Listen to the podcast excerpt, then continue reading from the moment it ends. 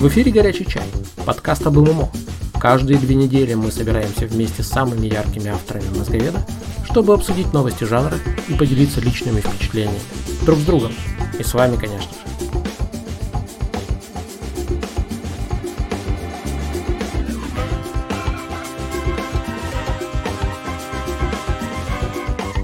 Будьте этим вечером с нами. Вместе всегда лучше.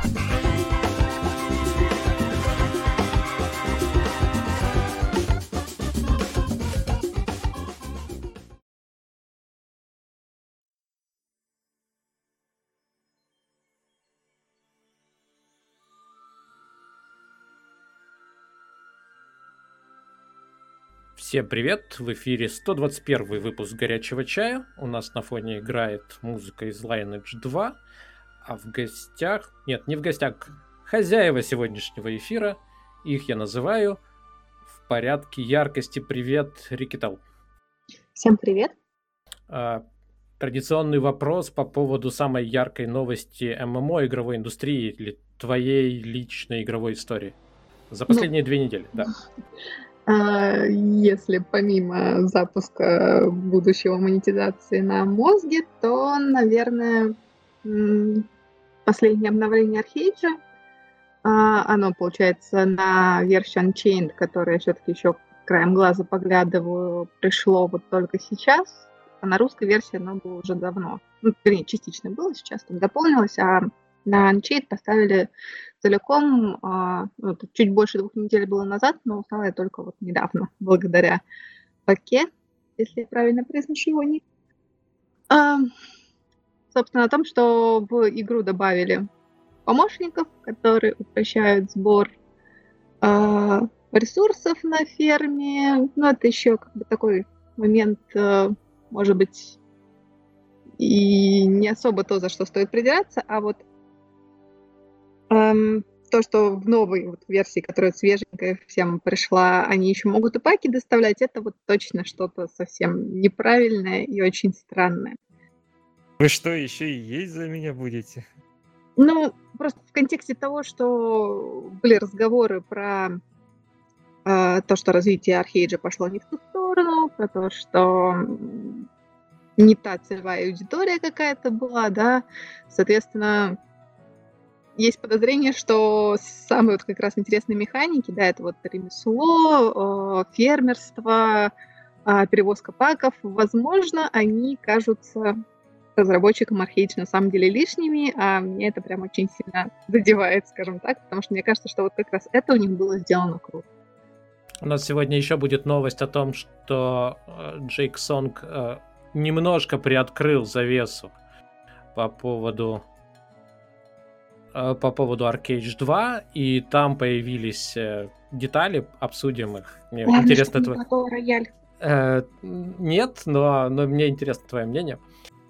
Вот, поговорим об этом, и я перехожу к следующему участнику. Привет, Фокус. Всем привет.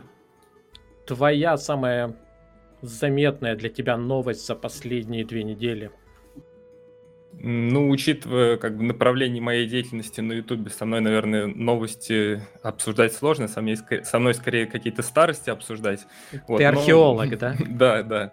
Вот, но могу сказать, наверное, для меня скорее не новость, а какой-то вот уникальный момент был связан с регистрацией на вашем сайте и с моим первым постом. Э, то есть я на самом деле вообще ожидал совсем другого. Для меня, я раньше читал вот ваш сайт до этого, и для меня казалось, что здесь какая-то Uh, уже сформированный какой-то комьюнити, который, ну, особо не будет читать uh, новичков каких-то, и тем более, тем более не будет читать про Lineage 2, уже да, давно забытую всеми игру.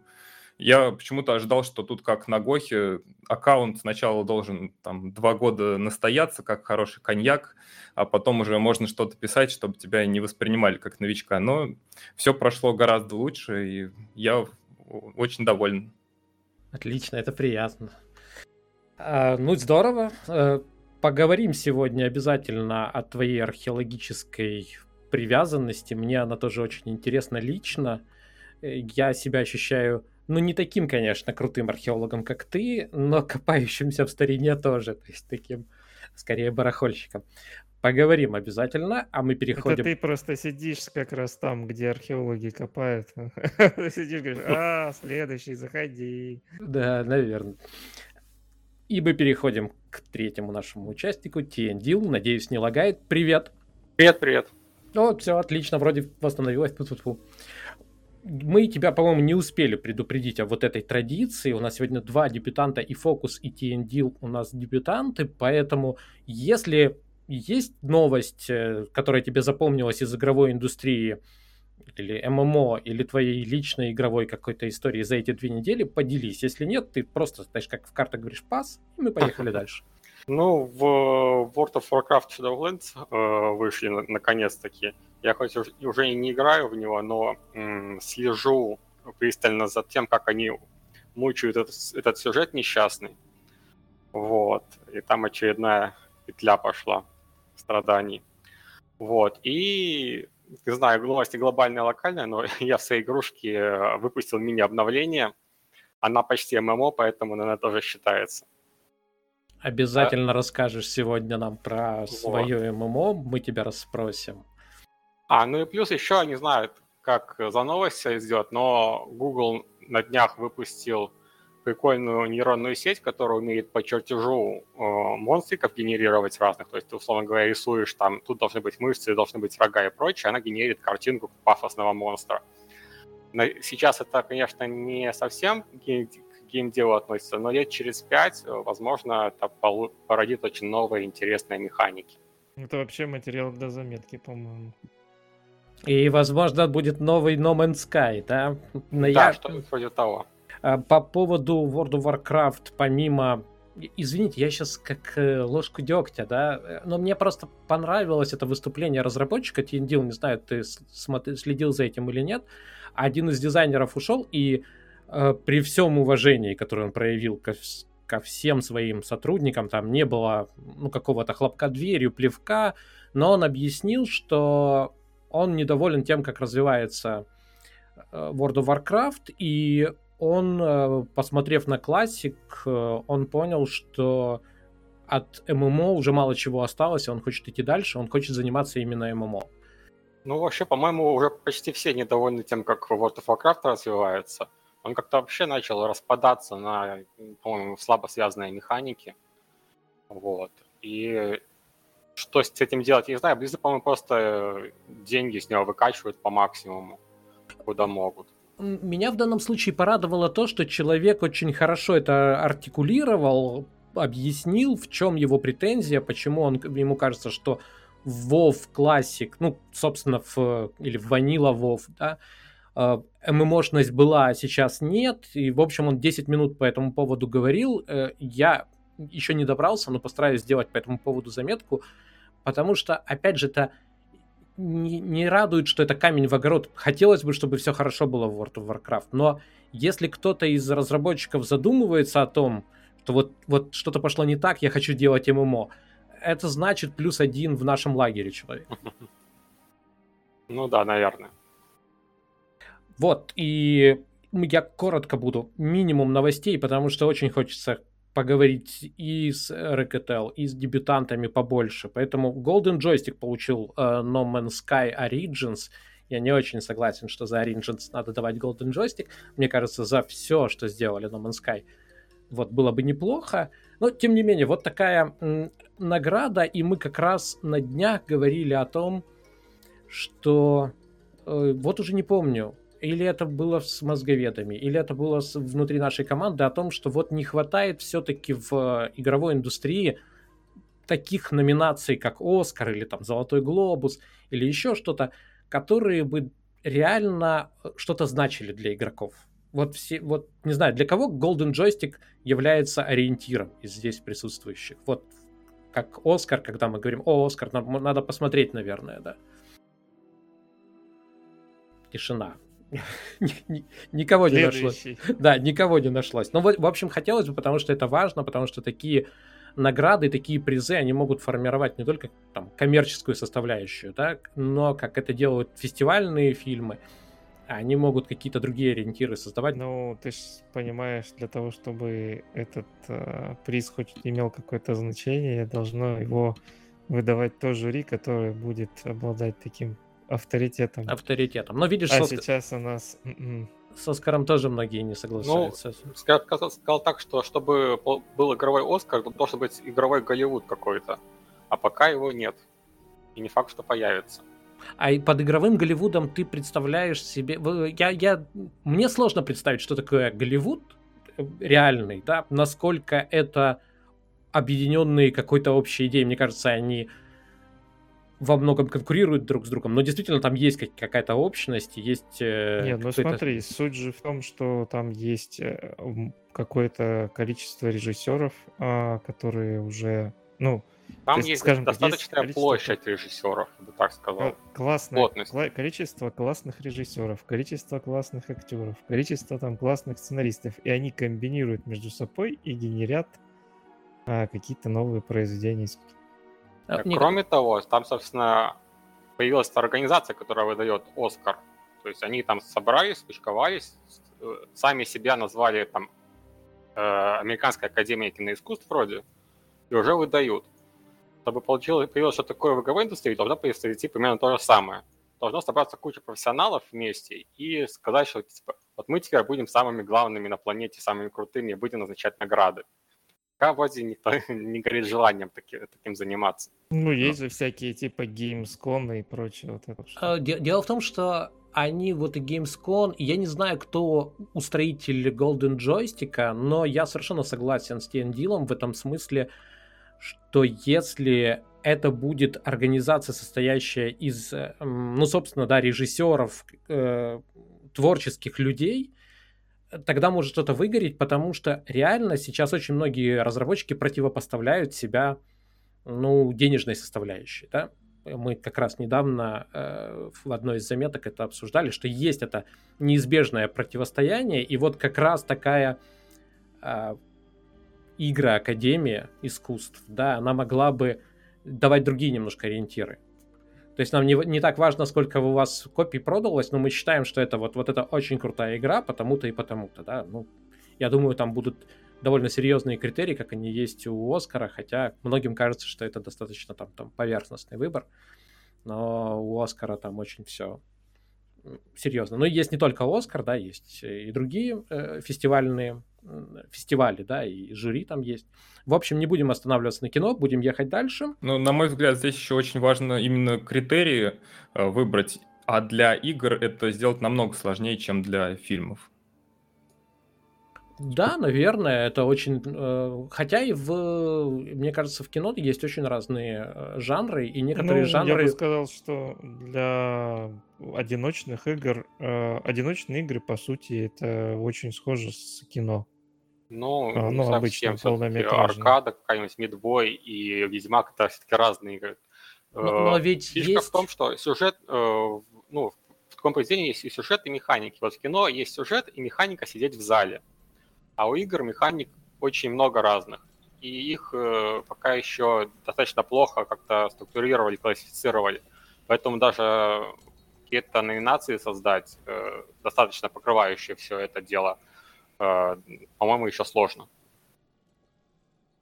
Возможно. Все-таки мне кажется, что э, в кино тоже какая-то категория игр. Вот ты говоришь аркады, я могу сказать какие-нибудь комедии абсурда, они в принципе не добирают. Я люблю комедии абсурда, если что. А, а, особенно старые, да. Сейчас, по-моему, их время прошло. Да, он Но- возьми этого э, Джона Уика, вот тебе, пожалуйста, аркада. Ну вот да, они не добираются до Оскара, в принципе, то есть они даже не думают, там Оскар их не рассматривает. Мне кажется, что игровой мог бы тоже так, но так как мы не устраиваем сейчас игры Академию, давайте двигаться дальше, э, потому что мы ограничены рамками эфира. И я позволю себе, помимо там других новостей, я не знаю, я э, No Man's Sky-то вернул из-за того, что TNDL сказал про эту новую технологию от Гугла. А самая главная новость для меня, э, я, кстати, не сказал, что мне помогает вести этот эфир, как и все предыдущие, Траст. Да ладно, я потому что я склеротик, да. Э, Вот. И у Траста не спросил про новость. В общем, сегодня обязательно что-то должно было пойти не так, и вот это пошло не так. Так вот, эм, а что пошло так?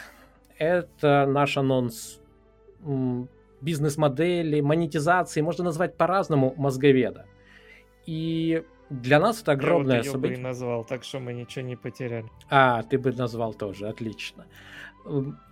Это для нас, для устроителей этой площадки, огромный такой шаг, потому что вот как в ММО очень много измеряется временем, и когда появляются новости, там игрок э, 7 лет проходил там какой-то там, э, помните, была какая-то новость, он э, прокачивался и проходил, и прошел в какой-то игре, открыл какие-то врата там, как никто... Самые э, самые, да. да, разработчики не думали, что кто-то может прокачаться до этого времени. Я думаю, что очень многие не думали, что мозговед проживет э, со своими принципами 8 лет, но мы прожили. А, И вот все эти 8 лет мы думали о том, как же нам совместить э, все эти принципы, о которых мы говорим э, в контексте игр, э, а это монетизация, которая направлена на то, чтобы деньги получали именно те, кто делает э, кто творит, из именно за то, что они творят. Не как-то косвенно, не как-то через какие-то обходные пути, которых э, полно, но все они искажают. Э, и особенно в информационной среде, если вот вообще абстрагироваться сейчас от э, игр и говорить об информационной, от, информационных площадках, здесь происходит полный трэш, потому что огромное количество уже даже не рекламы, а нативной рекламы. И как я писал... Заказуха. Да, заказухи очень много, и там более-менее приличные люди э, помечают, что это нативная реклама где-нибудь мелким шрифтом. Менее приличные вообще этого не делают. В общем, э, любой человек, мы эту тему много раз поднимали, любой человек, который ничего не платит и ходит там на информационный ресурс долгое время, он должен либо очень верить в, то, в принципиальность авторов, либо задаваться вопросом, а кто же все-таки заказывает музыку? Вот, мы придумали, как сделать так, чтобы музыку заказывали сами посетители, при этом не потерять ключевые свойства нашего проекта, потому что мы все-таки не студия, не, не профессиональный коллектив, не профессиональная редакция по очень важным причинам, которые я озвучил в заметке. Я сейчас не буду, это большой разговор, я не буду сейчас все это пересказывать. В общем, тот этап, о котором я много раз до этого говорил, что вот-вот мы, мы объявим что-то очень важное, вот это он. Я надеюсь, что в следующем месяце все это успешно стартует, и вы сможете посмотреть, потому что лучше один раз попробовать, чем 10 раз это обсуждать. В общем, посмотрим, но для нас это большой шаг, и, и я волнуюсь. В общем, так. Поехали дальше. Мы переходим к Рикетел. И мой вопрос к Рикетел такой. Ну, я не знаю, ты впервые играешь в контексте эко? Извини, что я так к эко сразу. А в, в абсолютно мирную игру? Или были у тебя опыт, когда нет вообще никакого там, ну, такого силового произ- противостояния ни с монстрами, ни с игроками? Даже не знаю. На самом деле было несколько таких э, полустроительных симуляторов, да, когда акцент шел именно на м, прокачке навыков, постройке зданий, но при этом какие-то силовые моменты все равно оставались. То есть, например, была игра Tree of Life, в которую мы играли. Это такая, ну, в принципе, по масштабу примерно как Эко, может быть, там чуть побольше сервера по размеру, да. А, то есть там можно было какие-то PvP-столкновения устраивать, но это, ну, скажем, такая вишенка на торте, да, и я них никогда не участвовала. Для меня это больше было именно какое-то мирное, м, такое же э, вырубка деревьев, которые там кто-то не допилил, а, там, собирательство по всему миру всяких редких видов животных, чтобы их там не уничтожили, перетаскивание их к себе в доме, где у них там были отдельные загончики, и я там за ними ухаживала. Ну, то есть такое забавное. Для меня это была мирная игра, но при этом сами по себе механики не предполагали, что там исключительно только а, такое все дружелюбное. Вот. Но, в принципе, различные клоны Майнкрафта тоже там понемногу добавляли каких-то монстров, да, то есть когда нужно было противостоять именно окружающей среде агрессивной, то есть не просто охотиться там на животных ради мяса, да, как в эко можно, хотя у меня не получается, вот, а именно вот даже, насколько помню, была EverQuest Landmark, я в нее играла, А, и как раз вот в тот момент, когда я играла, туда добавили каких-то вот агрессивных монстров. Изначально там было все чисто про строительство, то есть там даже никакого геймплея вроде как не подразумевалось. Вот, а потом каких-то странных там плюющихся существ добавили, и уже тоже как бы из разряда абсолютно мирной игры она вышла. Поэтому, наверное, нет, но, но многие игры, которые все такое агрессивное противостояние, у меня получалось играть мирно. Даже у нас была такая активная игра uh, The Forest. Мы играли с друзьями. Собственно, игра про там, остров э, каннибалов, каких-то мутантов. Uh, большую часть времени мы их игнорировали, строили себе офигенную там какую-то классную базу устраивали покатушки на... А, там можно было построить такую канатную дорогу, и мы вот а, всякие челленджи делали, устраивали какую-нибудь бешеную высоту, и там, чтобы можно было всю карту на ней пролететь, и как бы нам на этих монстров было глубоко фиолетово, так что в мирные игры не играла, но я играла мирно в обычные игры. Но мой вопрос, э, мой вопрос был, я подводил к чему? На твой взгляд, многие игроки сомневаются, что исключительно мирный геймплей может быть, особенно в коллективный, да, можно в SimCity играть, так пассианс раскладывать. А вот в, в коллективных играх э, именно через конфликт, э, такое явное противостояние силовое, мол, возникают большинство сюжетов. Э, вот на твой взгляд, мирная игра, лишенная явного такого противостояния, я имею в виду именно силовое противостояние, Mm-hmm. Она... Потому что я, я не сказала, что Эко прям супер мирная. Да, да, да. Что у нас такой дружелюбный сервер, и то какие-то конфликты постоянно странные. вот. Э, я думаю, что это, наверное, все-таки для широкой аудитории не подходит, потому что ну, многие приходят в игры, они все-таки хотят какой-то а, максимально понятной картинки, вот враг, иди побей его. Там, либо это PvP, либо PvE, но все равно вот какое-то такое вот привычка, что нужно вот идти и бить, она, мне кажется, все-таки у большинства людей э, в голове останется, ну, игроков.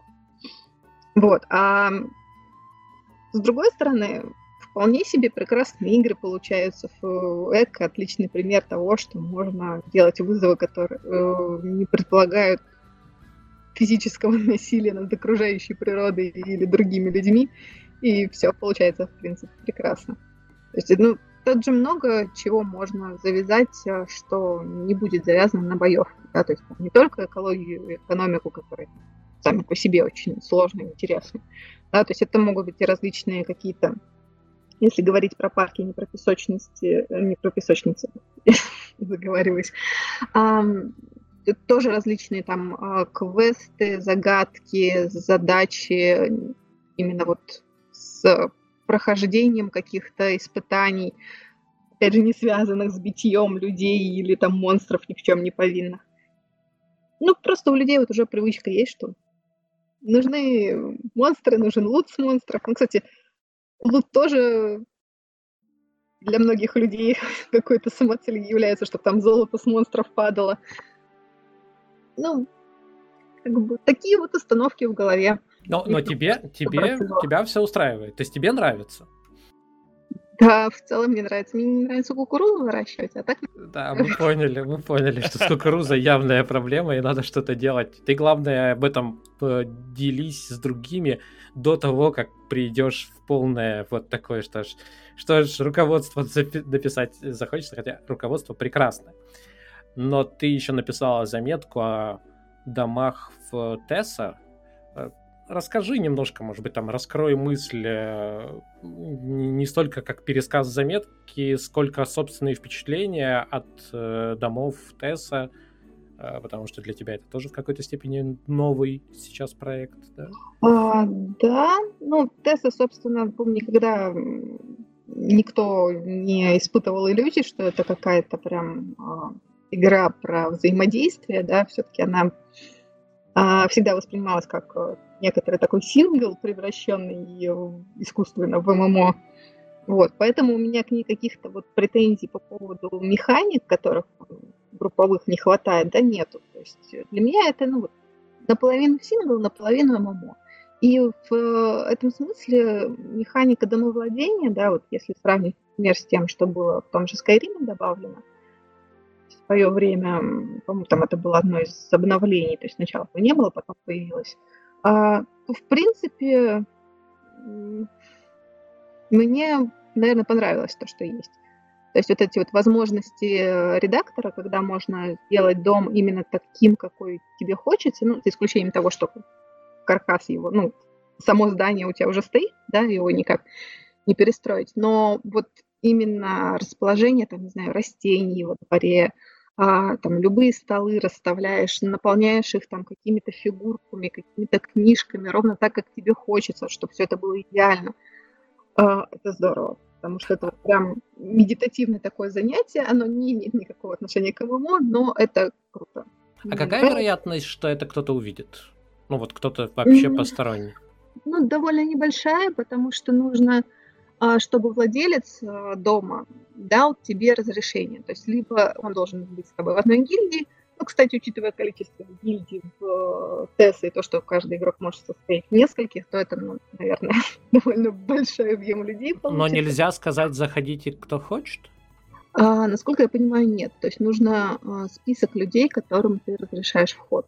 Либо друзья, либо гильдия, либо вот конкретные люди, которые заходят. А, возможно, я просто не разобралась в настройках, где-то, может быть, это есть, но мы не смогли вот, а, скажем так, настроить так, чтобы вот без этого списка заходить друг другу в дома. То, что это может кто-то другой увидеть, тебя подстегивает э, заниматься домами, является дополнительным да. стимулом? Пожалуй, да. То есть это такой отдаленный стимул, потому что на самом деле я говорю, что это все так круто, а на самом деле я этим заниматься вообще не умею. То есть у меня получается какой-то кошмар, потому что я как хомячок натаскиваю просто все, что можно.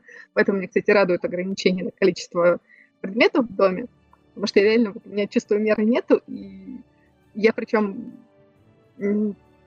то есть дом, он подразумевает, что есть какие-то комнаты, есть там обычные там, мебель, столы, там а, книжные шкафы, то есть что-то вот такое, обычные вещи. Я же притаскиваю всегда какое-нибудь там что-нибудь супер необычное, редкое, какие-то корявые там стулья, которые не вписываются в интерьер, но очень необычные. Вот. И вот это вот моя тяга ко всему странненькому, в общем, делает мои дома специфическим местом. А, вот. Э, смотри, значит, имело смысл делать из ТЭСа все-таки, э, не, не будем говорить ММО, но многопользовательскую игру. Потому что игроки вроде как друг друга подстегивают, являются дополнительным мотиватором чем-то заниматься, быть на виду, да? Ну, да, как... да, да, да. События групповые, которые как бы позволяют ну, вместе собираться, да, и там действительно тебе нужны другие игроки. То есть, если, например, а, там идешь на какого-то босса и понимаешь, что ты с ним не справишься, с боссами в мире ты не справишься в одиночку точно, даже если ты прокачанный там до максималки. Вот. Ты можешь э, позвать людей в чат, то есть ты можешь как и своих каких-то друзей, сагильдейцев, так и просто в чат крикнуть о том, что там помогите, там все дела. И, соответственно, это ну, весело, задорно. Иногда это превращается в проблемы, а не плюсы, да, когда там при, я не помню, рассказывала я или нет, в приводе последнего обновления а, там целую локацию добавили, и было два босса. И один из боссов был а, с ошибкой, то есть там а, должен был появляться в определенный момент щит, а босс кастовал там призыв а, чего-то, вот, и только после призыва его нужно было убивать. То есть там появлялся какой-то финальный босс, и вот его засчитывали как-то по квесту, с него там дроп получали. То есть нужно было вот подождать. И почему-то этот щит не срабатывал. То есть э, он остановился уязвим. И, соответственно, если у тебя толпа людей, которые все бьют этого босса, половина из них не знает нюансов, а, соответственно, его гарантированно каждый раз убивали. То есть у меня, я несколько дней ходила, один раз вот, э, получилось у людей дождаться, там большими буквами уже писали во все чаты, там, всеми цветами, которыми только можно, не бейте. Вот. А так вот два дня просто постоянно вот этот вот э, споры в чате, рассказы о том, как правильно, как неправильно, вот прям безостановочно. Но движуха. И мне просто кажется, что мы часто в разговорах сталкиваемся с вот такой дихотомией. Мы говорим, почему давайте вот эта игра просто будет синглом, или давайте эта игра будет э, абсолютно ММО. Возможно, нам не хватает терминов, но то, что людей привлекает э, вот это промежуточное состояние, это факт.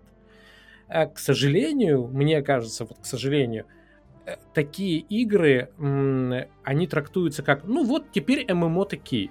Хотя это просто про... а...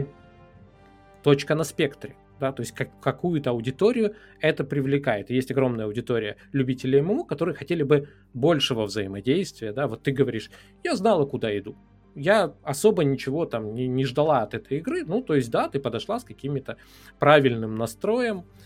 Э, но вот этот термин ММО, он остается, и он, получается, покрывает намного больше э, игр, э, чем может э, идентифицировать реально. То есть любой мультиплеер сейчас является, по большому счету, ММО.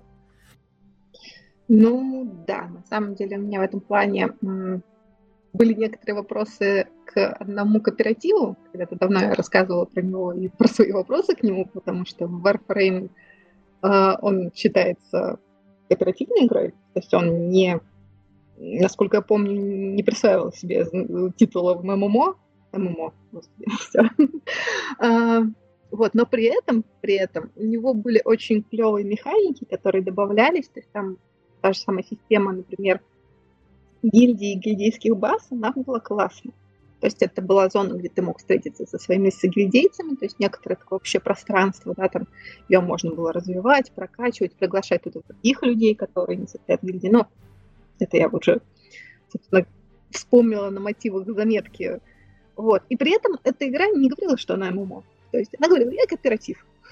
И вот тоже люди, которые, а, возможно, хотели бы вот такой вариант, да, поиграть, они могли запутаться, да, и пройти мимо, при том, что, ну, она кооператив ровно потому, что миссии ограничены по количеству участников, но при этом как бы парковые игры примерно по такому же принципу играют и спокойно ММО называются без всяких проблем.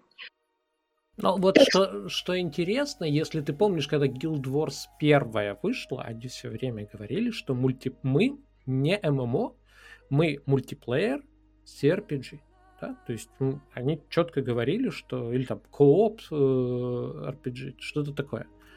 И меня удивляет то, что в прошлом э, больше было градаций, более четко э, позиционировали свои игры разработчики, а сейчас все говорят, так, все, неважно, мы все ММО, давайте обнимемся, смешаемся с толпой, за, запитаемся славой от World of Warcraft и в онлайн или еще чего-то, и, и все будем ММО. И это вносит какую-то сумятицу, мне кажется. Мне кажется, тут проблема маркетинга, когда вот нужно себе повесить какие-то ярлычки, вот эти, которые гарантируют тебе успешность. Это вот,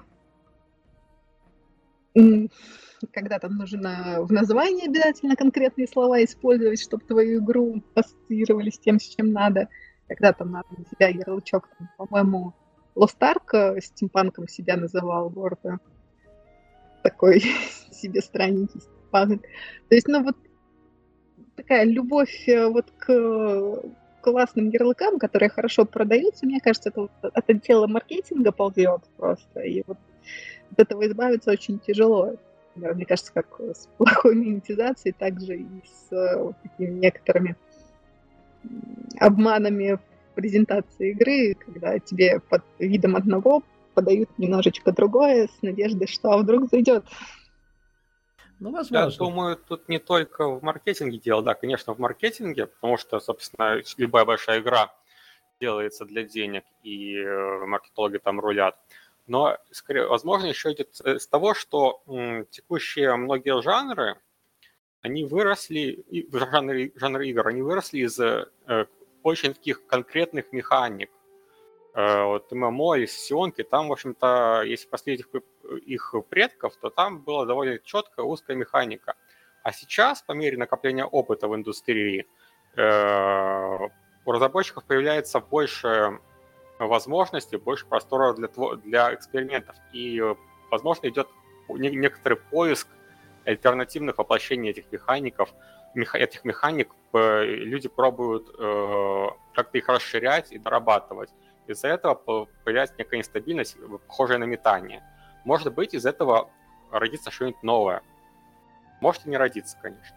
Меня смущает, э, я вообще, пусть цветет 100 цветов, я сторонник э, такой формулы, но меня смущает то, что часто люди просто не могут сориентироваться. Я вспоминаю, например, такой сетевой шутер, как Firefall, если кто-то помнит.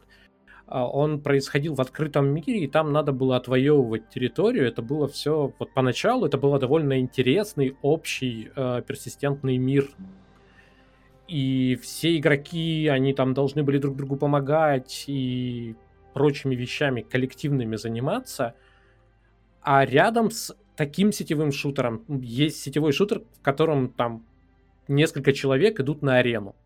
И то, и другое сетевой шутер, и человек просто должен придумать у себя в голове какие-то подкатегории личные, и дальше ориентироваться на них, потому что общий вот этот ярлык, он ничего вообще не дает.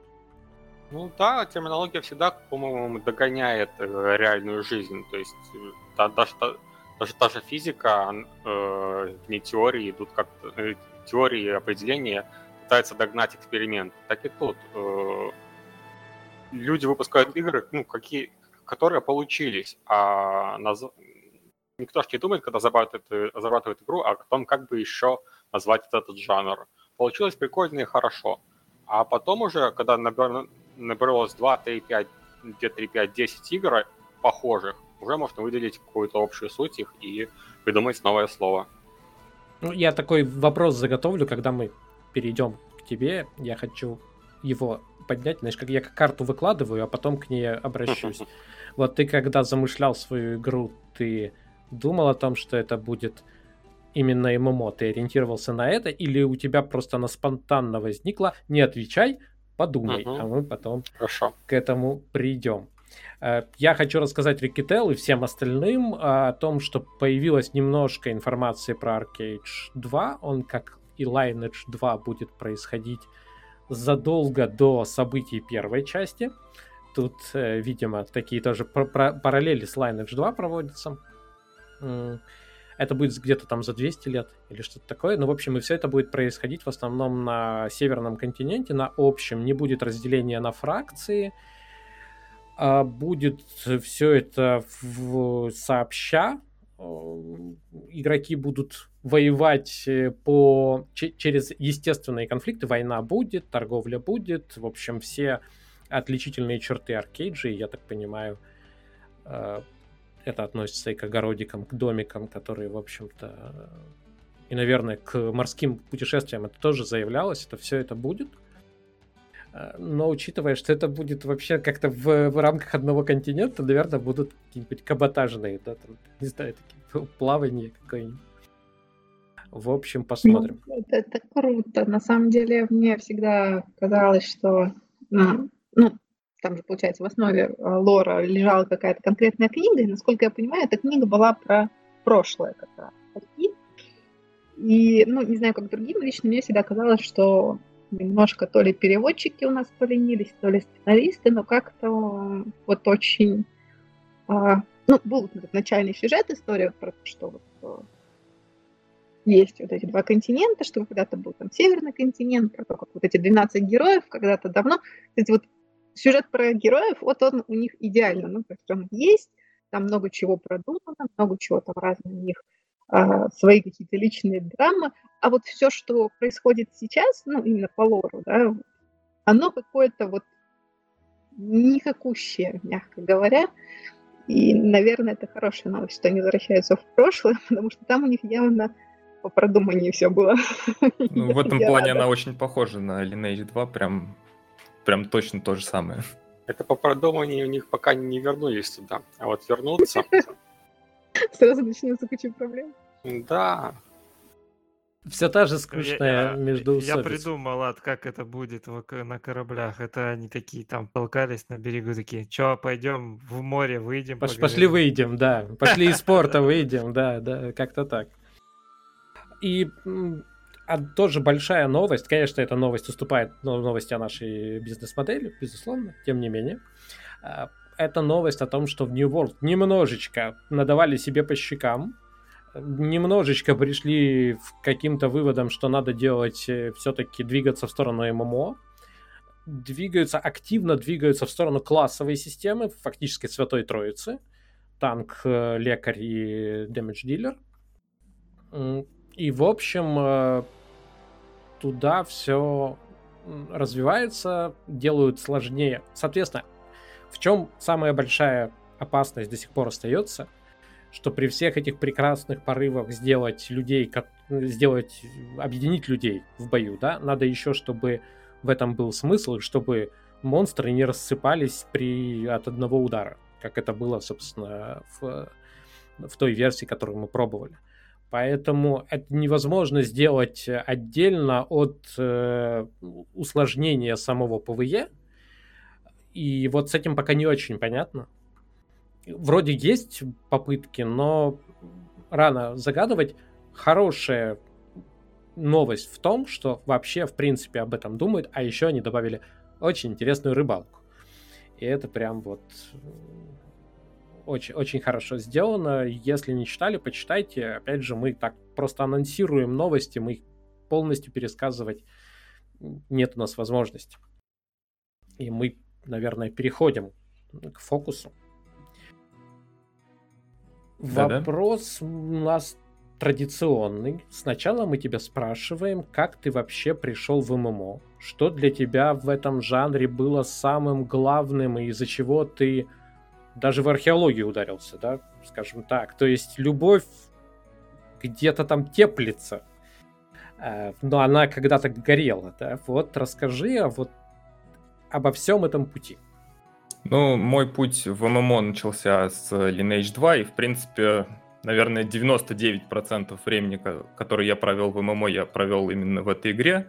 Я думаю, что очень многие, кто играли в Lineage 2, после этого не могут больше освоить уже новые игры.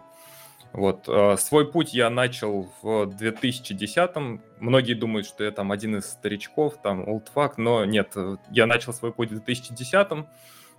С линейкой познакомился, можно сказать, в, после 11 класса. Э, друг мне принес, показал эту игру. Я поиграл на фришках всего там, ну, наверное, с месяц, а потом привел меня на РУОФ. Вот с этого все и началось как бы.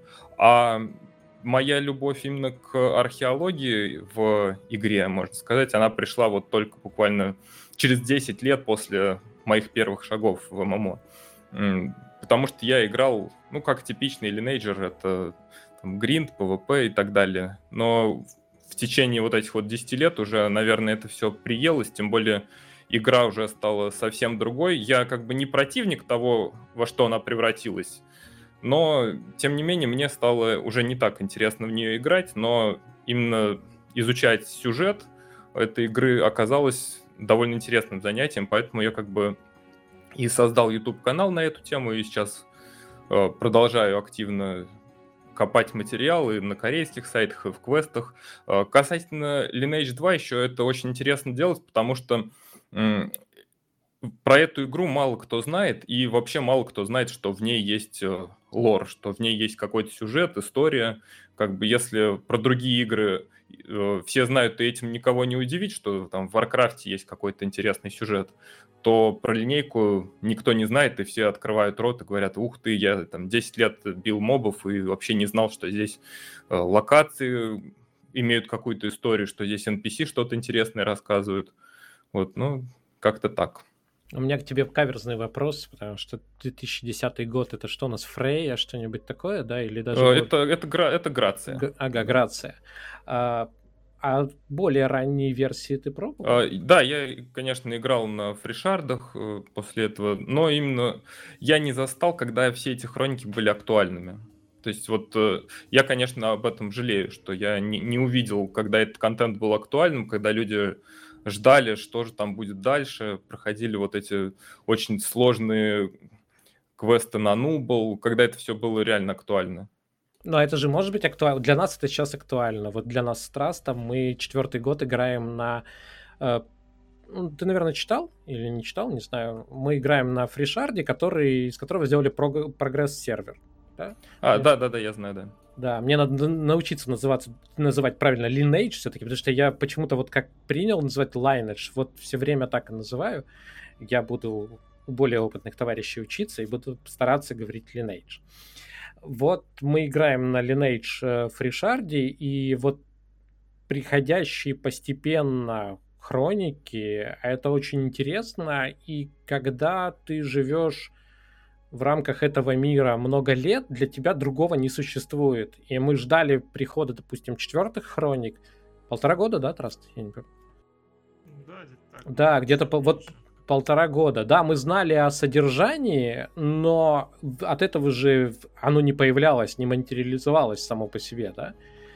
И это очень здорово. Это по-своему очень, очень интересное путешествие во времени. Ну, мне еще кажется, что Lineage вот это одна из тех игр, в которых интересно играть без обновлений. Это и плюс, и минус этой игры основной в том, что здесь не разработчики создают для игроков контент, а игроки его создают сами.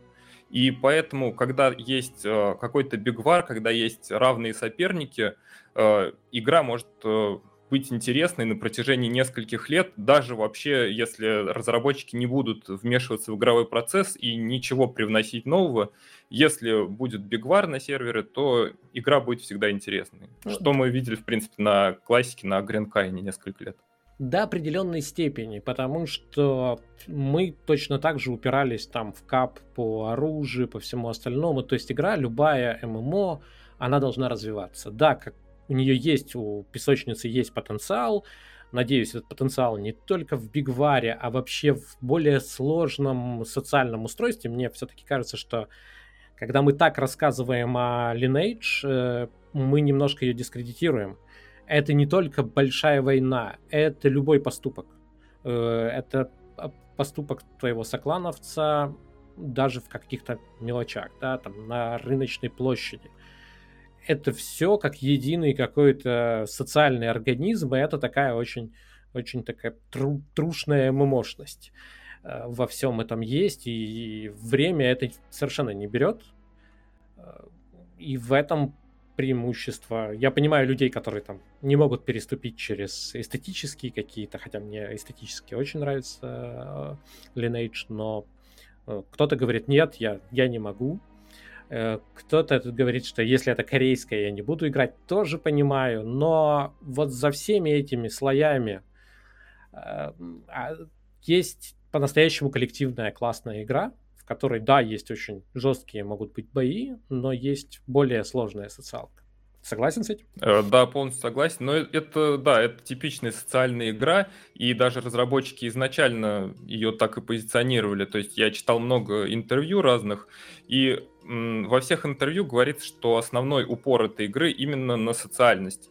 А, то есть в отличие от а, западных, а, там, европейских, американских игр, в которых делался упор на развитие своего персонажа, на прохождение квестов, познание мира, в этой игре весь упор был сделан именно на социализацию, что игроки должны объединяться в группы, они должны обязательно друг с другом взаимодействовать, э, не обязательно даже воевать, но практически любое действие в этой игре, оно вызывает необходимость э, с кем-то взаимодействовать. Ну, я хочу тебя спросить по поводу лора. Более комплексный вопрос вообще в отрыве. Давай попробуем в отрыве от Lineage. Э, поговорить, э, например, о том, как вообще правильнее. Вот ты сейчас собираешь по крупицам лор. И в нашем с тобой разговоре ты упомянул, что некоторые игроки, если играть честно, если играть только за своего персонажа, они в принципе не могут э, собрать эти сведения. И, а я уже не говорю про то количество метагейма, которое ты задействуешь э, это не упрек, это как бы необходимость. Ты собираешь э, информацию из всех возможных источников. Но на твой взгляд, являются ли квесты хорошим э, источником лора, да, ну вообще истории мира, на, на твой взгляд? Или есть... Не, не для тебя сейчас конкретно, да, вообще для любого в, игрока. Для ММО как таковой, потому что мне кажется, что вот еще очень важный момент, что ты рассказывая мне примеру, я слушал твое видео и буду смотреть другие э, и слушать, мне э, все это ложится на благодатную почву, потому что я же там вот везде бегал, да, я, я понимаю, у меня там такие, знаешь, там откровения вдруг возникают, елки, почему я об этом не думал, да, действительно. И я представляю себя в ситуации, когда мы бы встретились в игре, ты меня куда-нибудь повел и начал бы это рассказывать. Как вот человек, который просто хорошо знает мир, в котором мы с тобой вместе живем, я имею в виду виртуальный.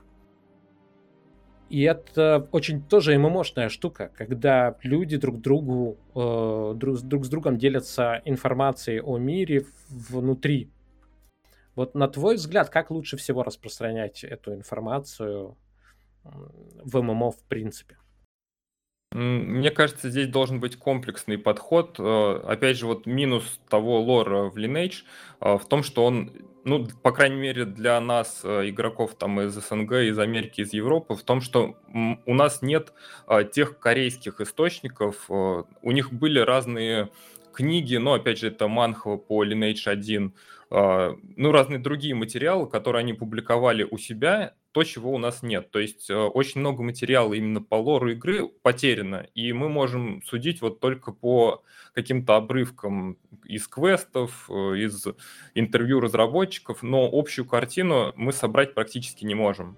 А, тем более квесты в игре, вот как они построены в Lineage, я думаю, это ну, отрицательный опыт для других игр.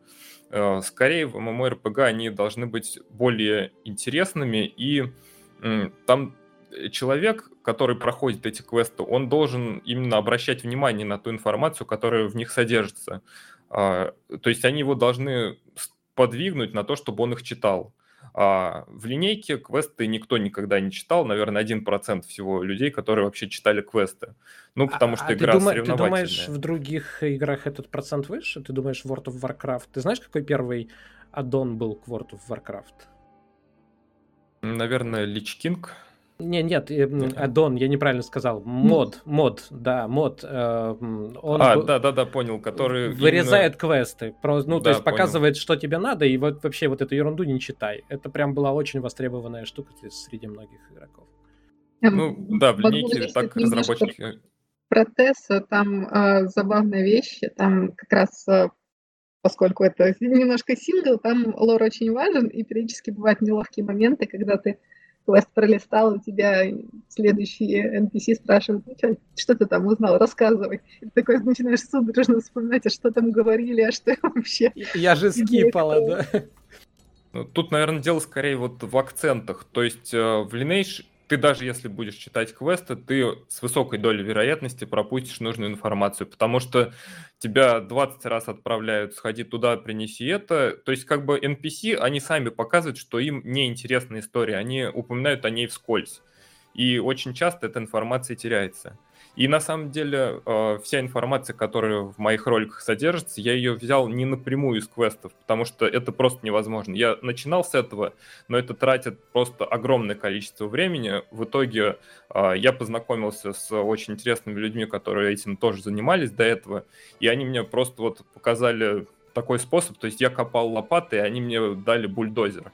То есть это было способ вскрыть файлы сервера и просто открыть все диалоги, все квесты в игре и сидеть перебивать через поиск а, по ключевым фразам и уже так читать, потому что иначе в этой игре невозможно получить всю информацию.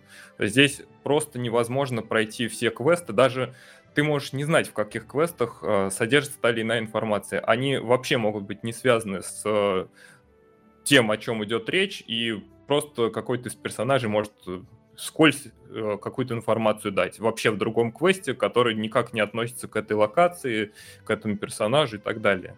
И вот в этом очень большая проблема. То есть даже через поиск, в принципе, найти все невозможно.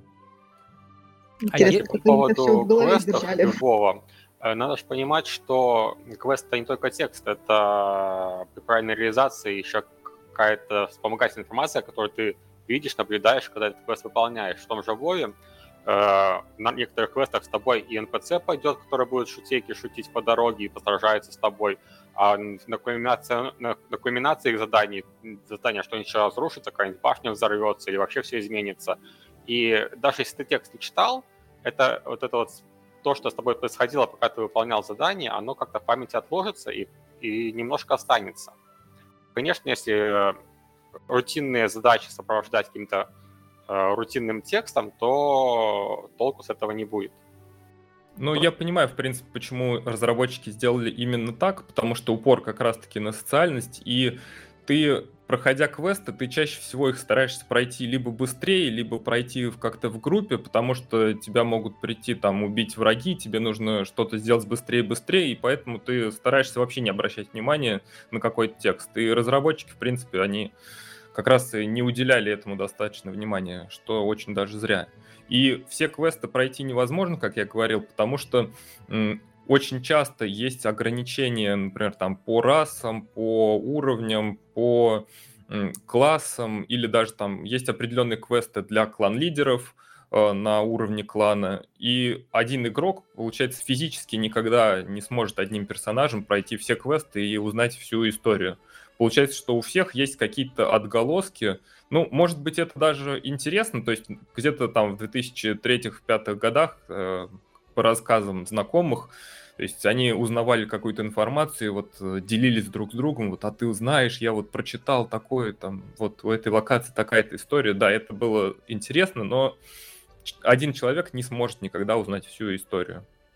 Ну и надо заметить, что в World of Warcraft все в итоге пришло к фазированию, и это довольно спорная для ММО механика, когда два, даже два человека не, не могут увидеть друг друга, потому что находятся в разных фазах сюжета. Вот мы как раз в Дискорде на днях это обсуждали в контексте там, абстрактного примера «горящая деревня», не, не «горящая деревня». А вот э, все эти вещи, они очень сильно мир разделяют. И World of Warcraft, естественно, двигался, если он начал рассказывать историю вот в таком наверное, тоже сейчас занимаюсь немножко дихотомией, но в синглплеерном режиме он говорит, а синглплеер в этом смысле легко делается, да, просто мир меняется вокруг игрока одного, и все, деревня сгорела, все, новое состояние. И вот когда это проникает в общий мир, потому что э, Lineage прекрасно именно тем, что это абсолютно честный общий мир, во всяком случае, до 2000, я не знаю, как было в 2010 году, там появились Камалоки, вот эти все. А в оригинале это абсолютно цельный мир, и даже когда вы идете в так называемый рифт, там есть разлом, это все равно одно пространство, в котором вы видите других игроков э, рядом, ну там, через, через э, стенку. Это всегда было основным достоинством Lineage 2 по сравнению с другими играми, то, что здесь а, Вообще даже почему здесь очень интересный PvP, несмотря на то, что люди нажимают две кнопки, и там ты победил, все. А, интерес именно в мотивации. Здесь PvP всегда был мотивированным. От того, что ты не мог а, уйти на другой канал, там еще... Ну, просто тебе нужен был спот, и ты должен был его отвоевать. Если ты не можешь его отбить у другого игрока, то ты идешь на spot, где ты должен потратить гораздо больше времени, или он будет неудобный для того, чтобы вкачать level или что-то нафармить. И из-за этого PvP здесь всегда было мотивированным. Ты всегда терял свое время. В отличие от других игр, где были какие-то ачивки, что-то еще. Ну, есть мнение, мнение, я не говорю, что это истина, что изначально э, э Lineage 2 строилась не вокруг э, борьбы за споты, а вообще существовал некий кодекс, и он еще из EverQuest идет.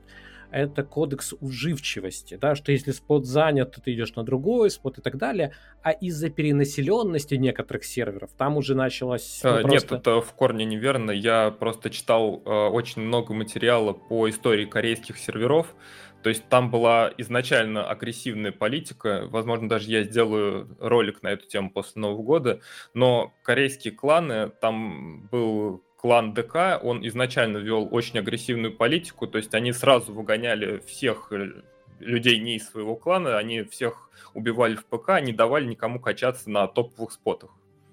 То есть это было прям буквально с первых дней даже закрытого бета-тестирования. Но это, это решение игроков, это не решение разработчиков, да? А, ну есть, да, да. Ну, э, в принципе, игроки, когда они становятся хозяевами игры, они меняют внутреннюю экосистему уже так, как хотят. но э, нельзя сказать, что игра прямо к этому непосредственно подталкивала. Это способ самоутвердиться, наверное, но это не единственно возможный способ жить вместе с другими, да? Это, это... Я почему-то думаю, что наоборот, игра все-таки к этому подталкивала, потому что в этой игре время очень ценно, и э, если у тебя спот, вот как когда я играл на классике, было два соседних спота, и на одном просто стоял костер, через который нужно было бегать, он был неудобный. А у соседей не было этого костра. Вот такие же палатки, но костра нет. И вот за то место, где нет костра, постоянно была драка. А ты, ну, смотри, ой, ой, сейчас уйдем. Ладно, нет, я хочу поговорить с тобой о творчестве вокруг YouTube канала и так далее. Я боюсь, нам на все не хватит. Я небольшую вставочку, блиц вставочку сделаю, чтобы э, добавить интерактива из э, комментариев. У меня вопрос ко всем участникам как вы относитесь к прыжкам в ММО? Тут вот э, по поводу того, что в Lineage нельзя прыгать, и Трас сказал, и слава богу, я присоединяюсь к Трасту, но это субъективное мнение, а мне хотелось бы услышать э, хозяев эфира, Рикител. Как жить без прыжков? Да, прыжки в ММО, это хорошо? Ну, это хорошо. Да, это, это же ну, классно. Ну, один из вариантов.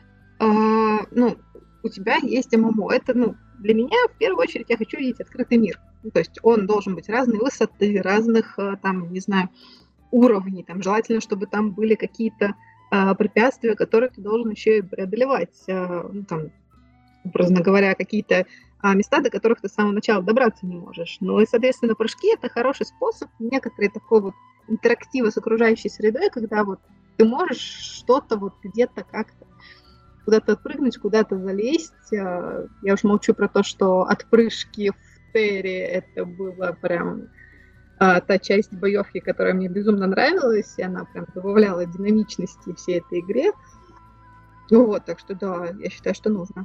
А если вокруг надо. тебя вот ты стоишь в городе, и вокруг тебя скачет куча народу туда-сюда, вот этот они а, бежит, а как да, они всегда так делают, да. Они всегда так делают. Я просто недавно был стрим с, из Ashes of Creation, и первое, что вот появляется из темноты, да, появляется картинка, там стоит отряд, который готовится к атаке, и, и, и где-то 70% подпрыгивают просто, вот стоят на месте и подпрыгивают, но им не терпится. И вот...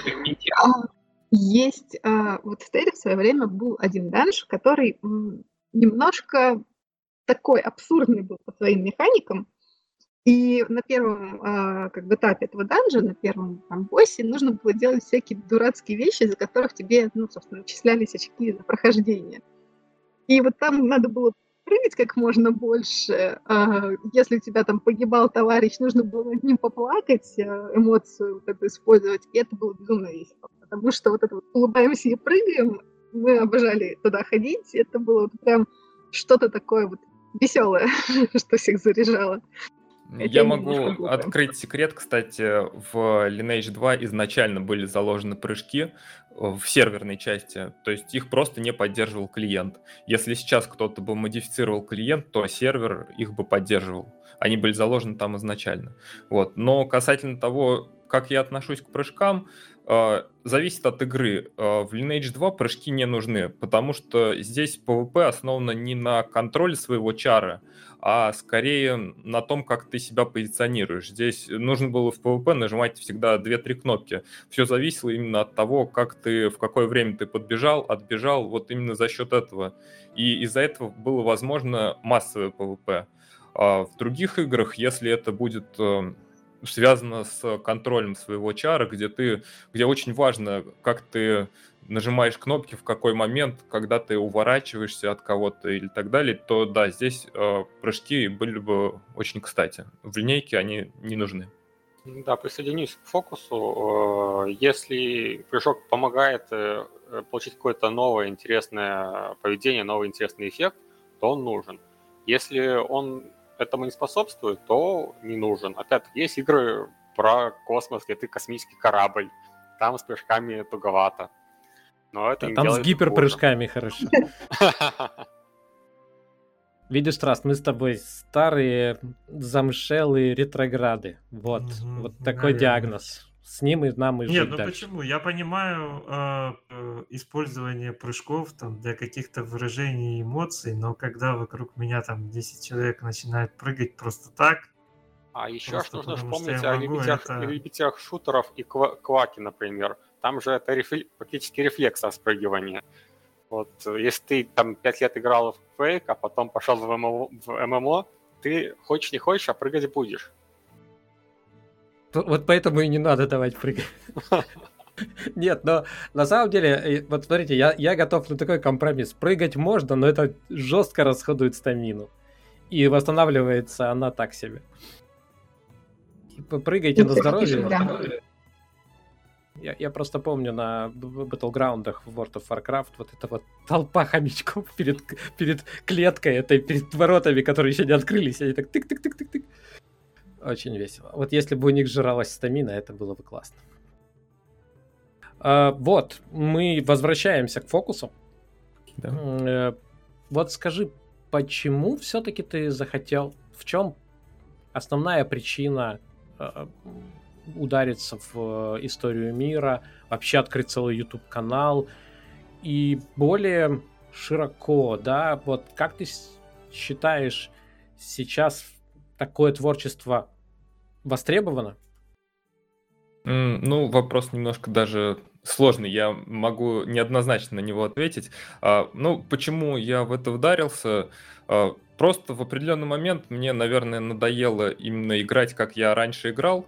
А, Просто сейчас на официальных серверах игра стала слишком донатной, и она может быть и интересной, но там нужно очень много вкладывать денег. Если ты их не вкладываешь, то ты уже э, не можешь ни с кем соперничать, а в линейке основное это соперничество. Соответственно, тебя никуда не берут, и ты обязан просто вкладывать большие деньги. Э, Больше мне не хотелось этого делать, и я некоторое время вообще не играл, а потом вдруг подумал, а почему бы мне не попробовать изучать сюжет? Я несколько месяцев просто бегал, читал квесты, но, опять же, это было очень неэффективно. А потом познакомился с ребятами, которые этим тоже уже занимались. И мне это жутко понравилось, стало очень-очень интересно. И постепенно, постепенно я вот пришел к тому, что есть. Начинал я тоже, я не мог копать так глубоко, я не искал там информацию на корейских сайтах. э, И в основном все было, самые первые видео, это помощь других людей в основном. А потом уже стал искать сам уже гораздо больше, чем искали они. И почему еще я стал этим заниматься? Потому что вообще по Lineage 2, по ее лору информации очень мало в интернете. И если даже она есть, чаще всего она представляет собой фанфики. И причем непонятно, где это фанфик, а где это реальный сюжет. А, Если в других играх людям сразу бы, наверное, в том же Варкрафте нашлось бы там сотни человек, которые указали бы автору, что он не прав, то в линейке, что бы ты ни сказал, все это воспринимается за чистую монету, и все там сразу говорят вау-вау, потому что никто вообще не знает э, сюжет этой игры. А просвети меня, пожалуйста. Это очень взрослая история об- о взаимоотношениях Грэнд Каин, э, Энхасад, э, Шилен и Евы. Это официальная история, правильно понимаю? Э, Да, естественно, официальная. Причем э, на русских и американских серверах она была, ну, немножко укорочена, немножко изменена э, касательно того, что на Корее э, Шилин, опять же, она являлась более сложным персонажем. В этой игре не было так такового добра и зла. То есть у всех были свои мотивации. Но, И- но достаточно сказать, что Шилин это совращенная отцом девушка, да? Э, Да, да, но э, воспринималось все равно это в Европе, в России, ну, не так, э, как в Корее, потому что после этого больше никакого сочувствия Шилин не было.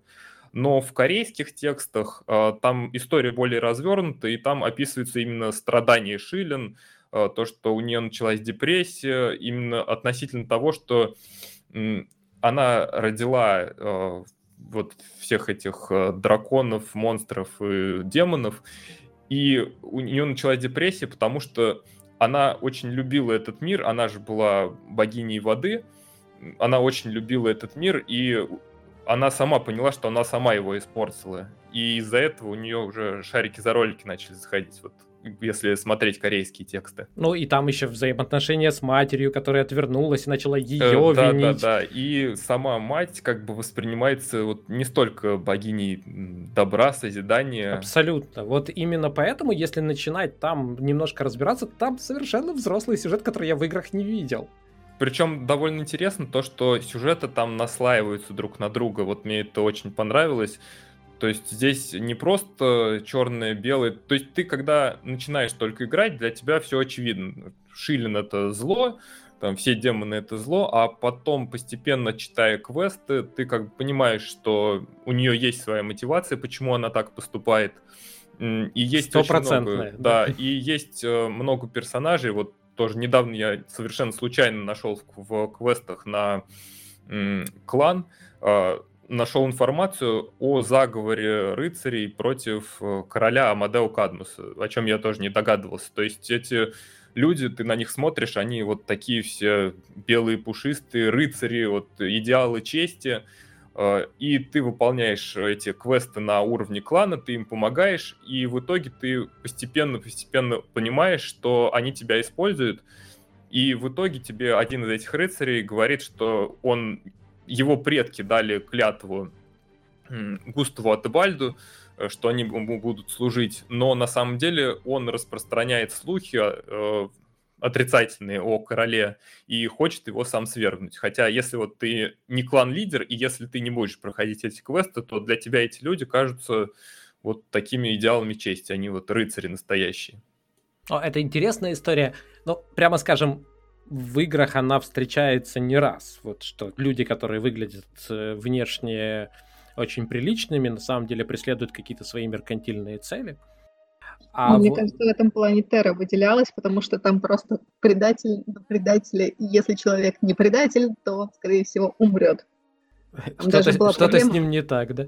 Да, там даже была а... проблема из-за того, что в одной э, сюжетной ветке, в любом порядке выполнять э, на разных уровнях. там в одной сюжетной ветке он был положительным героем и там должен был тебе давать задание и завершать его. Вот, а в другой положительной ветке ты, о, в сюжетной ветке ты его убивал. Если ты сначала его убивал, то ты потом не мог дать квест, потому что как бы некому.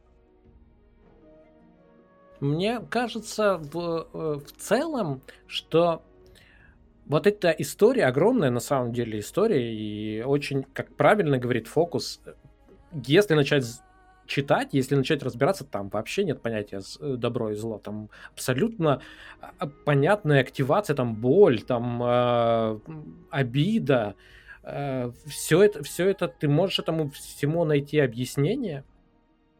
Да, и, да, это действительно так. И э, там, то есть, очень взрослый сюжет, повторюсь, я, я такого не встречал. То есть я считаю, что вот взрослые сюжеты я встречал в Planescape Torment, я взрослый сюжет, сюжет спустя много лет встретил в Firewatch, и вот, э, простите, но в Lineage я тоже встретил взрослый сюжет. Но он больше, чем взаимоотношения этой божественной семьи, да, он намного больше. И им имеет смысл заниматься ну, интерес к этому есть, если вы действительно с этой игрой связаны на годы. Вот понимаете, какая штука? Вот одно за другое цепляется. ММО не только между, друг, между людьми выстраивает долгие связи, способно выстраивать долгие связи, но и между человеком и лором. Потому что если вы знаете, что вы очень ненадолго здесь, скорее всего, вы просто не будете разбираться с э, историей мира особо или подойдете очень формально к ней. Да, действительно так. И даже в момент, когда я впервые вошел в игру, по ней побегал, я уже тогда понимал, что здесь у всего есть своя история, но, конечно, вот вся эта погоня за уровнем PvP и так далее, она мне не давала ее прочитать. И вот спустя 10 лет я все-таки к этому пришел. Вот. А касательно второго, второй части вопроса, интересно ли это людям и стоит ли этим заниматься, вот здесь уже все не так однозначно. Да, есть очень много людей, которые пишут, как это здорово, я никогда этого не знал, и спасибо, что ты этим занимаешься.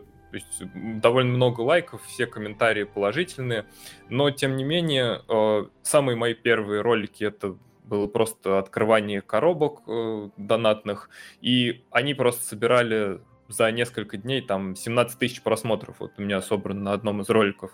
А ролики по лору я делаю по 2-3 недели, каждый день там по 5 часов. То есть я ищу материал, даже через поиск в квестах, э, все это обрабатываю, пишу сценарий, и в итоге я получаю, ну, какие-то там 3-4, ну, максимум 5 тысяч просмотров на видео. То есть, с одной стороны, это людям интересно, но почему-то они это не смотрят. А важно, для тебя важно, для какой аудитории ты это делаешь? Вот для тебя аудитория, которая тащится от открытия сундучков и которая говорит спасибо, я об этом не знал, я теперь знаю историю, это одинаковые люди или нет?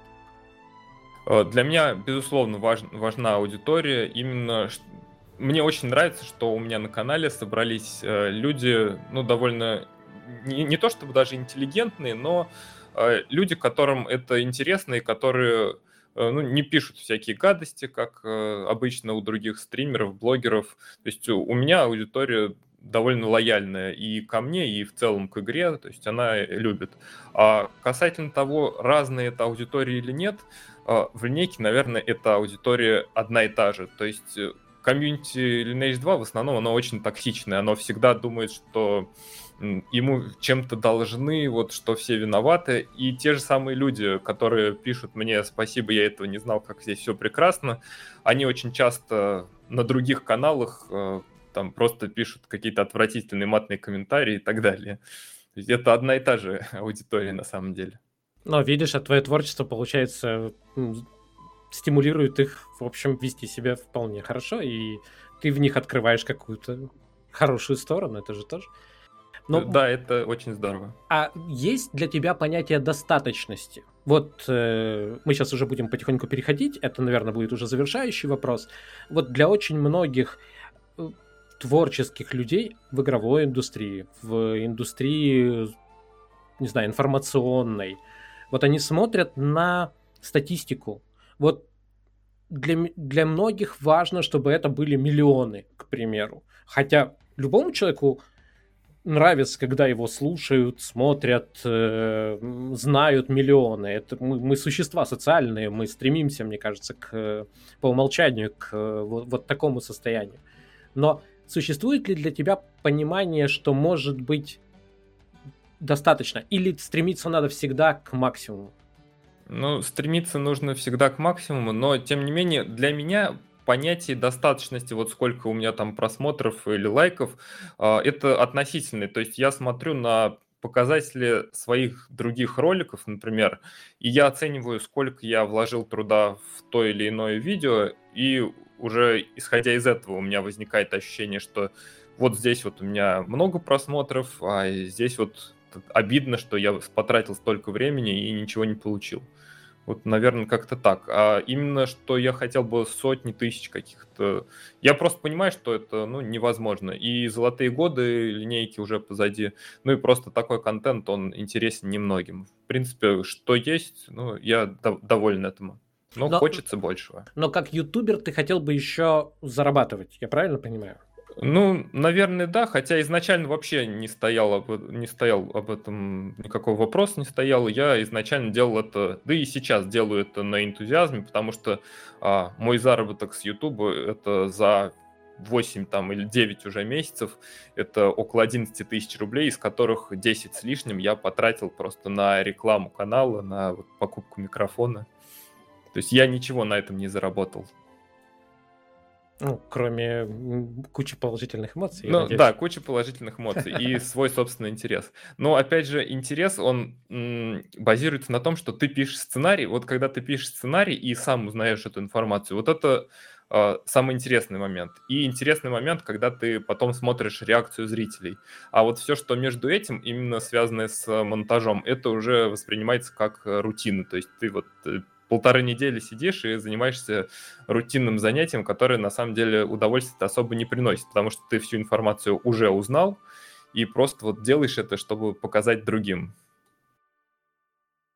Да, знакомо. Ну, это, это же нормально, все равно ты чем ближе за то, чем ближе тебе все э, становится. Когда ты знаешь сильнее. уже, э, у меня примерно такое же чувство, не, не воспринимайте, что я прям сильно мучаюсь, когда я делаю э, вот этих самых подкастов, расшифровку с... Э, Э, временем, да, на, на каждую тему, ссылочкой на каждую тему, я уже знаю этот разговор, и, и это немножко так, получается, ты немножко буксуешь, ты уже в нем участвовал, теперь тебе надо просто потратить время на то, чтобы это все оформить. Э, ну, спасибо. Я надеюсь, что ты у нас не последний раз. Я и мы надеюсь. еще Lineage будем обсуждать. И я считаю, что таких больших игр не очень много. Хотелось бы, не, не в упрек Lineage, просто хотелось бы, чтобы новые большие игры появлялись с такой же большой историей, но справедливости ради, сейчас их далеко не так много. И если там вспоминать, допустим, New World, там, кстати, очень интересная подача э, истории мира, и мне кажется, более удачная. Э, это собирание информации, собирание по кусочкам. И ты просто все это собираешь, подшиваешь и узнаешь какие-то целые там тома этой истории подшиваешь, тогда у тебя уже складывается какая-то картина о предыдущих жителях. Но пока мне не показалось это чем-то прям вот большим, прям таким действительно интересным и глобальным, как, как в Lineage, как, наверное, World of Warcraft. Я плохо знаю э, сюжетную составляющую World of Warcraft. Да, в общем, надеюсь, еще будем все это обсуждать. Э, рассказывай. Мне кажется, даже возврат в прошлое, из которого мы что-то новое узнаем, это какая-то часть все-таки, вот, не знаю, нынешнего дня. Да? Вот сейчас мы стали знать что-то больше о любимом мире, это классно. Напомню, сейчас мы будем переходить к TND, там у меня карта открытая лежит, но я напомню еще о некоторых новостях, которые были на этих двух неделях. Dual Universe рассказала о защите авторских э, прав на объекты. Мне кажется, TND ты проявил интерес да, к этой теме. А, может подробнее? Я э, не, не Dual, Dual Universe, основная проблема Dual Universe э, а, да, вспомнил. в том, что там это не проблема, что там можно создать что угодно. Проблема в том, как это э, то, что вы создали, защитить. То есть, допустим, рассматривался такой очень яркий сценарий, когда вы делаете целую э, фирму по производству звездных кораблей, и они прям в одном дизайне. Вот как в Online есть э, NPC-корпорации, у которых все в одном дизайне, корабли в одном дизайне, но это NPC-корпорации, реально это художники, которые сидели и там составляли что-то в едином стиле. В Dual Universe есть возможность самим игрокам это все создать, и прям там на мониторах будут логотипы этой корпорации выводиться и так далее. Но первый вопрос, как избежать подделок? Да, потому что вы покупаете один корабль, все это цифра, вы начинаете все это копировать. И разработчики Dual Universe заморочились и придумали целую систему по защите. Можно и снять эти все галочки, да, и распространять свободно, а можно защитить, и тогда вы получаете корабль, там еще внутренняя логика управления этим кораблем, скрипты, Потом еще есть интерфейс взаимодействия, это внешняя сторона. Ну и, собственно, сам корабль, интерьер, экстерьер, дизайн общий. Все это можно защитить и продавать исключительно чертеж, по которому это все собирается, но сам ты не можешь, там, а, разовый чертеж. Если тебе надо 10 кораблей, ты покупаешь 10 чертежей. И, в общем, это вызвало у нас много дискуссий, а, как ни странно, потому что мне казалось, что все сейчас вскрикнут «Аллилуйя», наконец-то вы, вы решили ту проблему, о которой мы говорили, когда анонсировалась эта возможность. Но это вызвало собеседников разные мысли. Я хочу просто, Тиндил, э, твоя, твоя твое мнение по поводу вообще этих возможностей, как таковых, нужны ли они игрокам, и по поводу вот этой защиты, это достаточная механика или недостаточная? Ну, возможности, безусловно, нужны, потому что Э, мир э, любой ММОшки, он довольно отличается от нашей реальности, и там нужно вводить определенные дополнительные правила, чтобы симулировать какое-то поведение из реальной жизни. В том числе крафт и творчество, которое было бы полезно всему сообществу игроков, и не только конкретному. Оно как-то шло на развитие мира. А, и вопрос, конечно, копирования крафтовых штук всяких, особенно когда их можно действительно делать разными, чтобы они отличались не только строчкой в названии, например, а какими-то качественными свойствами. Это очень важная тема, сложная. Э, э, просто по новости сказать, как, как насколько хорошо они сделали, наверное, сложно. Нужно, нужно ждать э, какого-то какой-то статистики применения этой штуки.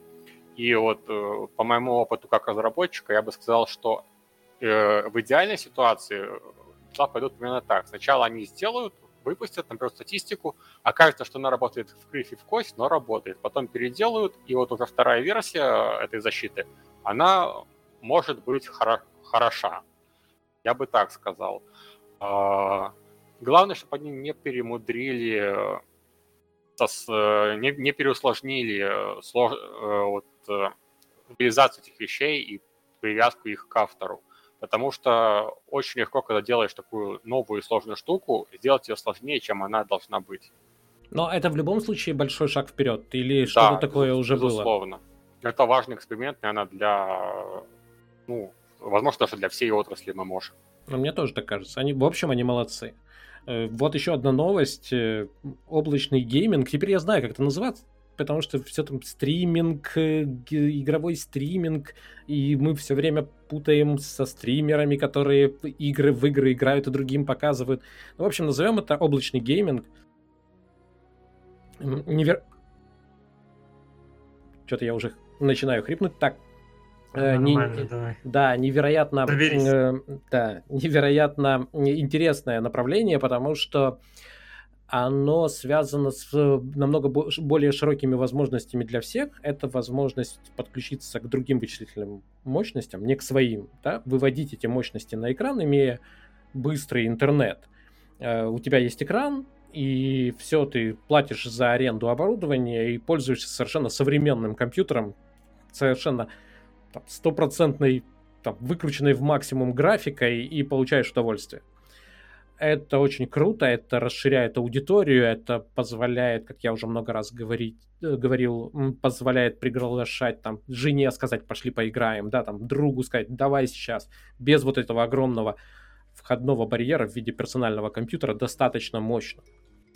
Э, поэтому я пристально слежу за этой темой. И вот тема Mail.ru запустила э, подобный сервис, правда, по-моему, не дальше, чем на расстоянии 2000 километров от Москвы или, и Санкт-Петербурга, или Санкт-Петербурга, дата-центры в двух этих городах, а, и тут же предложила поиграть в Arcade, но что меня заинтересовало, я каждый раз э, радуюсь, когда игровые, э, не знаю, компании, я не столько разработчик, это издатель, э, сталкиваются с реальным миром, и как только они сталкиваются с реальным миром, они тут же начинают вести себя как люди, да, как нормальные люди. И они берут подписку. Mail.ru, который всегда там говорил, это какая подписка? Они берут подписку, абсолютно четкую, есть демо-период. Ну, в общем, это все напоминает совершенно классическую ММО. Потому что, ну, да. А, я думал, у тебя активация тендил, я думал, ты хотел что-то сказать. А нет, я посмеялся, но не ага. достаточно громко. Да, понятно.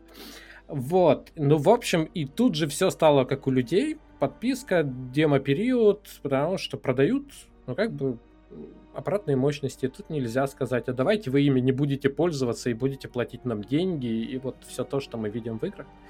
В общем, это хороший такой индикатор, мне, мне он нравится. Mortal Online 2, который в тишине разрабатывается совершенно принципиальными людьми, я почитал их интервью, и там тоже так, человек вышел, говорит, почему вы не делаете buy-to-play? Вот все делают buy-to-play, вот, и всем так нравится, один раз заплатил, и, в общем, и, и, и живи себе, и они так очень по полочкам разложили. А как вы собираетесь поддерживать свой сервис, скажите? Вот через Buy-to-Play. Ну, как-нибудь микротранзакциями. А, то есть все-таки нужны микротранзакции, а не Buy Ну, в общем, и начал вот э, главный идеолог все это раскручивать. Вот поэтому, говорит, у нас подписка. Без всяких вообще там подобных штук. Э, прекрасные ребята, пока дело не доходит до, э, как это сказать, свободного PvP. Они по пообещали его как-то немножко переделать, но во всем остальном там происходят довольно интересные штуки. В частности, там экосистема заложена не только э, существ неразумных, которые там стадами ходят и мигрируют, и, и и мигрируют, они не мигрируют. Вот. И есть более сложные существа, которые даже строят деревни, и если им не начать мешать... И вот эти уже и мигрируют. А вот эти уже, да, да, и мигрируют к вам прям в город, э, непосредственно нашествие устраивают. В общем, все то, что мы хотели, мечтали увидеть в New World, э, хотят это намерение. Я все время делаю эту сноску, потому что надо еще увидеть. Мы еще многие рассказывали про экосистемы, мало кто их сделал. По-моему, вообще никто не сделал так, чтобы прям экосистема с большой буквы была. Да, наверное.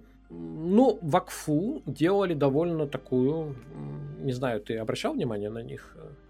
Такая мультяшная. Да, я Вакфу знаю, пробовал играть, но как-то не, не зашел далеко, я бы так сказал. Ну да, ну там была прям экосистема, ну именно экосистема, то есть там и биомы, по-моему, менялись. Ну, в твоей игре, как ты рассказал, тоже, да? Да. Не, Вакфу это вообще классно, даже не ММОшка, а мир, само, очень самобытная вещь, всем рекомендую. Да.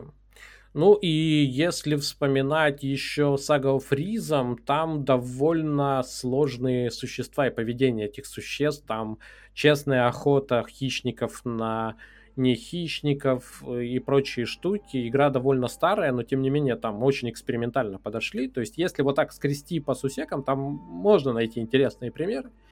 Но то, что нам обещает Mortal Online 2, там ну какие-то горизонты совершенно новые а почему бы не поверить? Вот я предлагаю смотреть на это с оптимизмом и, в общем, будем ждать и надеяться, что что-нибудь они со своим свободным PvP и фуллу там тоже придумают более-менее. Вот, ну, Book of Travel проявились, рассказывают, готовятся, это хорошо, напоминаю, замечательное ММО, которое выйдет где-то в конце весны, в начале лета, очень камерное, тайне ММО, как они говорят, крохотное ММО, но там очень интересный experience может быть. Одна тоже интересная, не то игра, не то виртуальное пространство Occupy White Walls. Э, туда переехал Бирмингемский музей, прям полностью сказал, вот нас закрыли на карантин, мы полностью туда всю экспозицию перевозим, и, в общем, э, ну, закрыли временно карантин. Все хорошо с Бирмингемским музеем. Вот. Так что, ну, как-то так. Увольнение в Босса Studios. Вот такая печальная новость.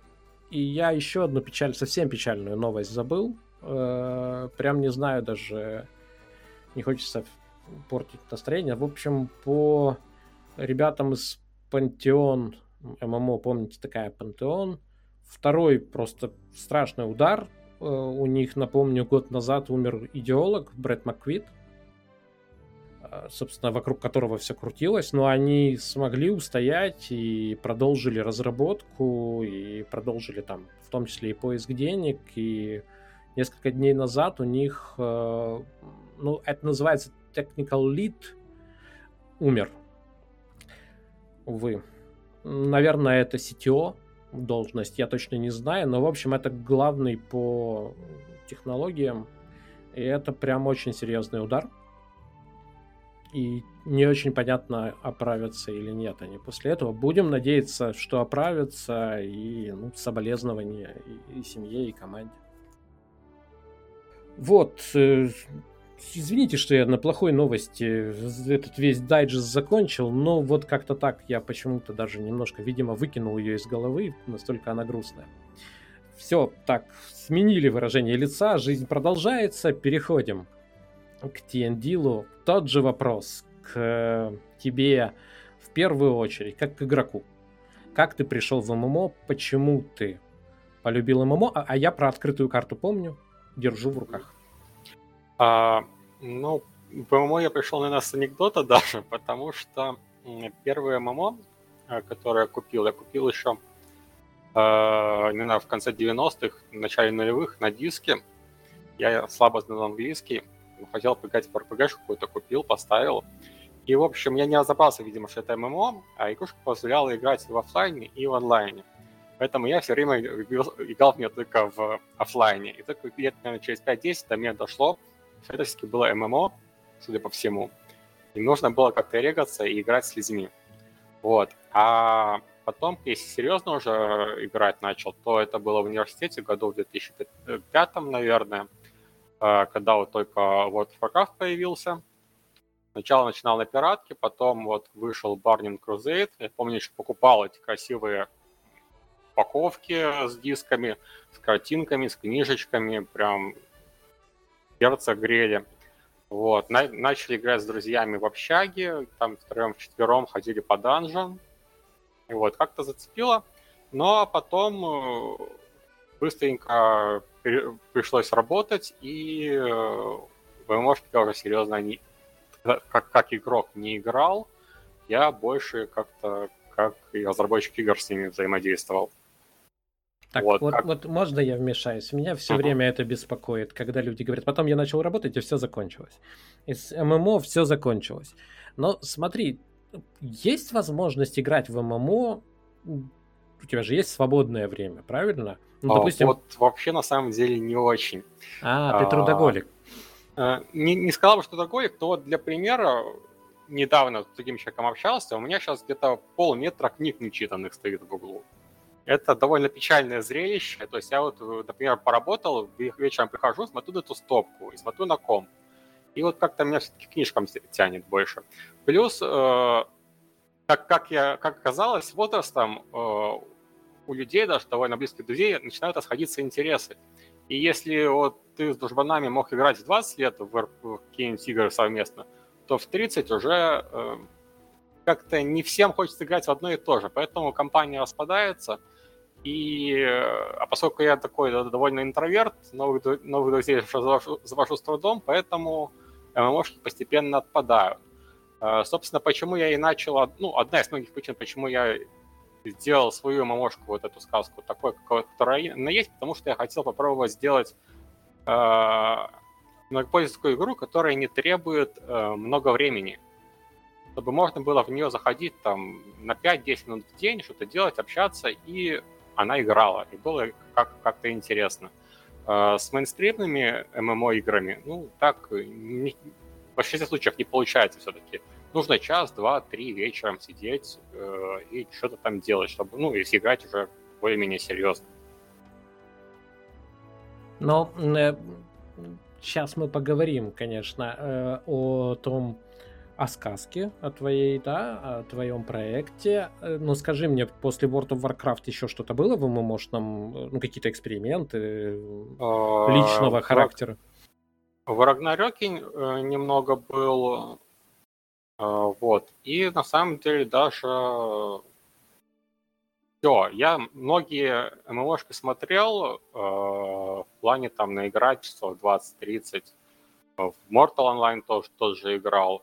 Но меня всегда как-то останавливает то, что э, я теряю цель.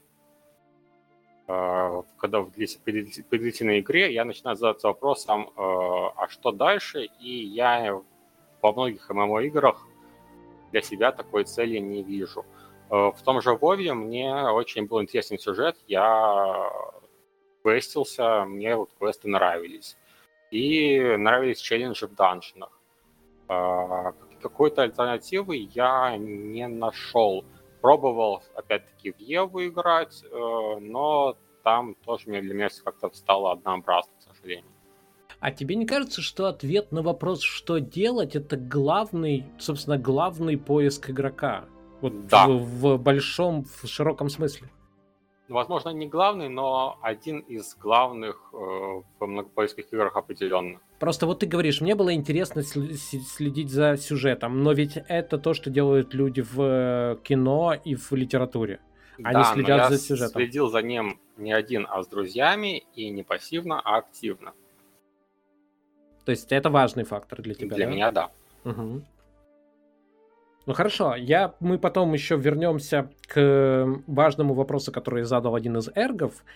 Э, и там будет э, в том числе вот эта тема, да, игроков uh-huh. как таковых. Я надеюсь, не, у нас сто процентов мы обязательно ответим на этот вопрос, даже если выйдем за хронометраж.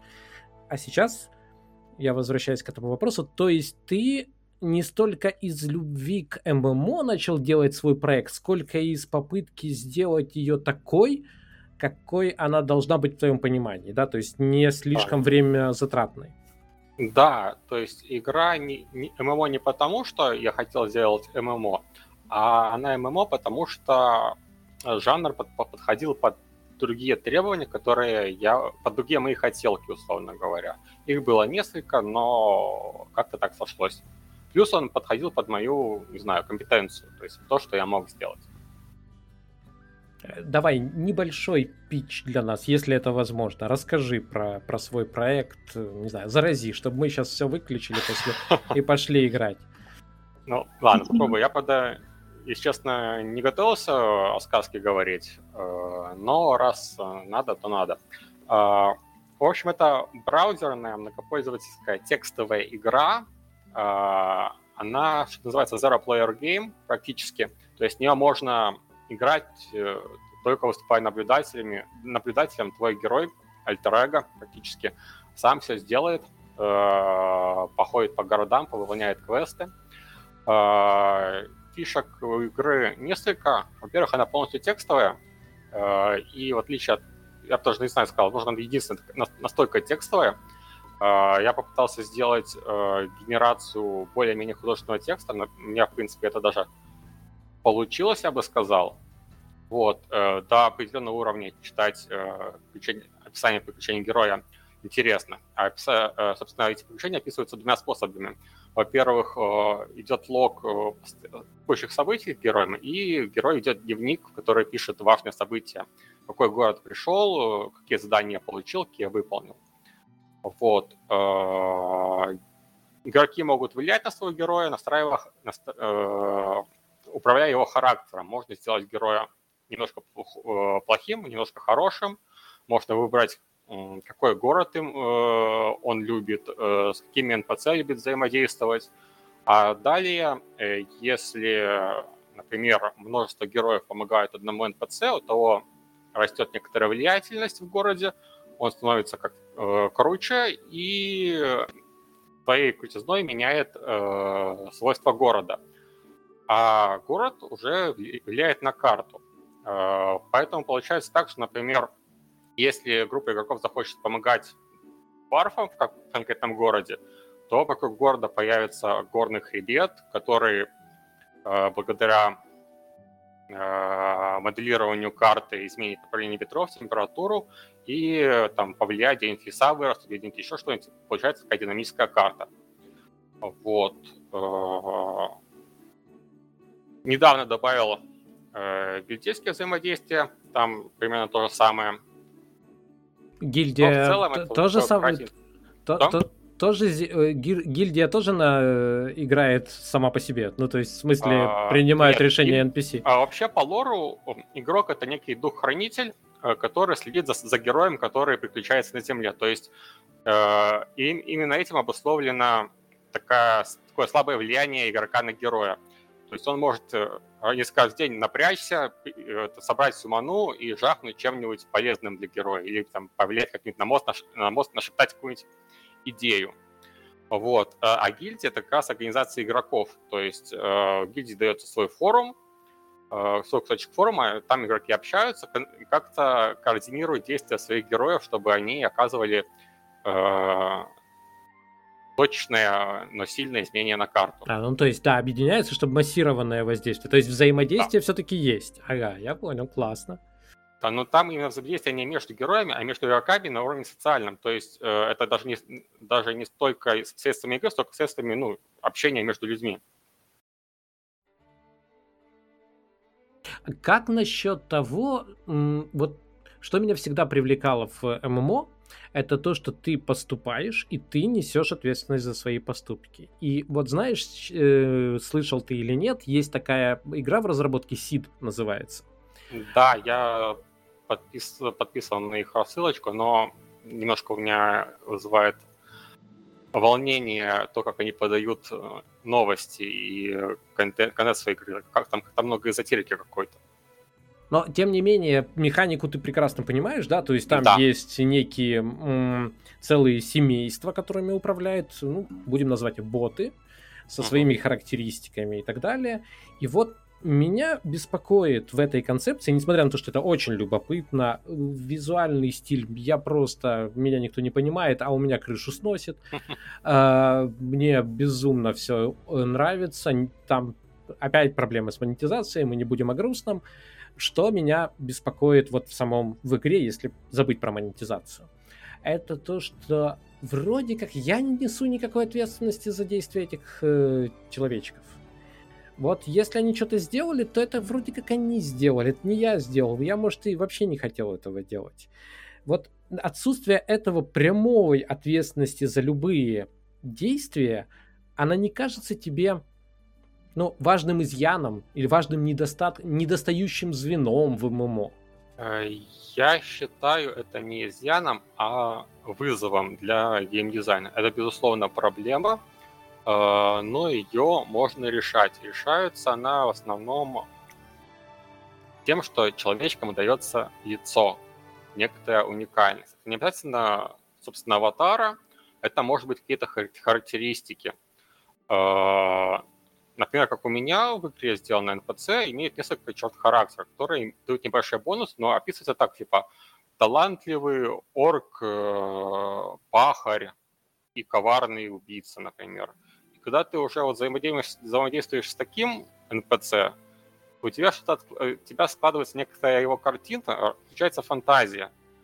И ты уже начинаешь его в голове представлять как у меня более уже включилась цельный, пахарь, более важный объект пахарь и убийца, у меня уже фантазия включилась. Ну, я прям, я прям, да. Закопал. Да, да, я прям представил эти картины Удобрил. классно, да. Извините, я делаю немножко. Да, ну вот, и, собственно, я об этом и говорю. Поэтому э, делать, давать лицо таким объектам, уникальность, э, сложно, но можно. И э, способы, они очень зависят, зависят от конкретной игры в, конце, в контексте сид э, для них сложность будет то, что там реально человечков много.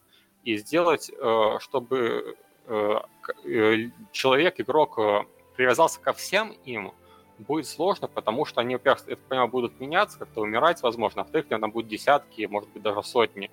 И в голове человек 100, 100 личностей не удержит. Поэтому им придется делать каких-то, условно говоря, героев, либо выдающихся личностей, которые бы сияли на фоне остальной серости. И уже Ты через уверен, них подавать будут, историю. Они будут сиять как-то, а это не будет просто набор куколок каких-то просто. Uh, ну, тут зависит от разработчиков. Меня в этой концепции очень сильно беспокоит то, что я представляю себе ММО и аватаров не как проводника, ну, меня, да, вот мы встречаемся с кем-то, и у нас есть два аватара. Через эти два аватара у меня один и у другого человека один, мы взаимодействуем. И это взаимодействие в случае успеха, оно может э, выливаться уже взаимо- во взаимодействие живых людей, как это происходит, допустим, с моей командой, с которой мы в итоге, познакомившись совершенно вот в виде виртуальных аватаров, в виде портретиков в EVE Online или в Lineage э, там, эльфов и орков, мы потом на постоянной основе много лет уже ездим вместе, проводим отпуск и получаем массу удовольствия. Да, то есть совершенно uh-huh. реальные люди. И в случае, если это не аватар, а некая такая ну, аморфная штука, причем они это делают, они говорили, мы это делаем для того, чтобы мир был более естественным, чтобы, потому что обычно ММО реально населены там, ну, тысячей, ну, ну, двумя там десятками тысяч максимум, и это неестественно. И вот, э, мне кажется, они немножко выплескивают ребенка вместе с водой. Вот ребенка ММО, который... Вот ММО может родить вот это. Или я ошибаюсь, или ММО может служить другим каким-то целям. Ну, я думаю, тут э, нет такой проблемы, как ты говоришь. Э, по я не вижу в этом какого-то препятствия для знакомства людей. Э, когда ты играешь в игру, ты понимаешь некоторые условности ее. И если в обычной ММОшке условность это то, что аватар это ты, то в том же сид э, будет другая немножко условность. Там, нация, либо город это игрок. И если, например, взять просто два города, и если там один город начал торговать с, с тобой, с твоим городом, то тебе уже тоже становится интересно, а кто стоит за моим торговым партнером? Может, стоит с ним пообщаться, познакомиться – И это то самое, что если бы ты, когда там в лесу собираешь э, грибочки, бьешь кабанчиков, встретил другого такого же человека и тоже с ним пообщался. Да, но я вот... тут не вижу принципиальной разницы. Так через кого мне общаться? Через конкретного... То есть я все равно должен а. выбрать аватара, да? То это есть... вопрос лора скорее просто. То есть ты, можешь быть, не знаю, искусственно... представлять в виде искусственного интеллекта, который сидит в центре города в мейнфрейме и там, да, у тебя будет какой-нибудь крутой э, киберпанковый аватар. А, ну, может быть, да. Так, то есть все равно мы получаем некий аватар. Но меня в э, комментариях отдергивают и говорят, это не РПГ, хватит в каждой игре видеть РПГ, прекрати. Может быть и правильно. То есть аватар какой-то нужен, должна, должна быть персонализация, но она может быть очень разной. Это вопрос сугубо творческого подхода. Я, не дум... я думаю, что практически в любом случае этот, эту проблему можно решить довольно красиво. Хорошо. У нас все-таки мы выйдем за хронометраж, но он у нас какой-то в обозримом э, размере есть. Я даю сейчас слово фокус, хотел уточнить какую-то вещь, и потом мы перейдем к важному э, вопросу, который нам задал Эрк. Фокус, ты хотел добавить? Да, да, да.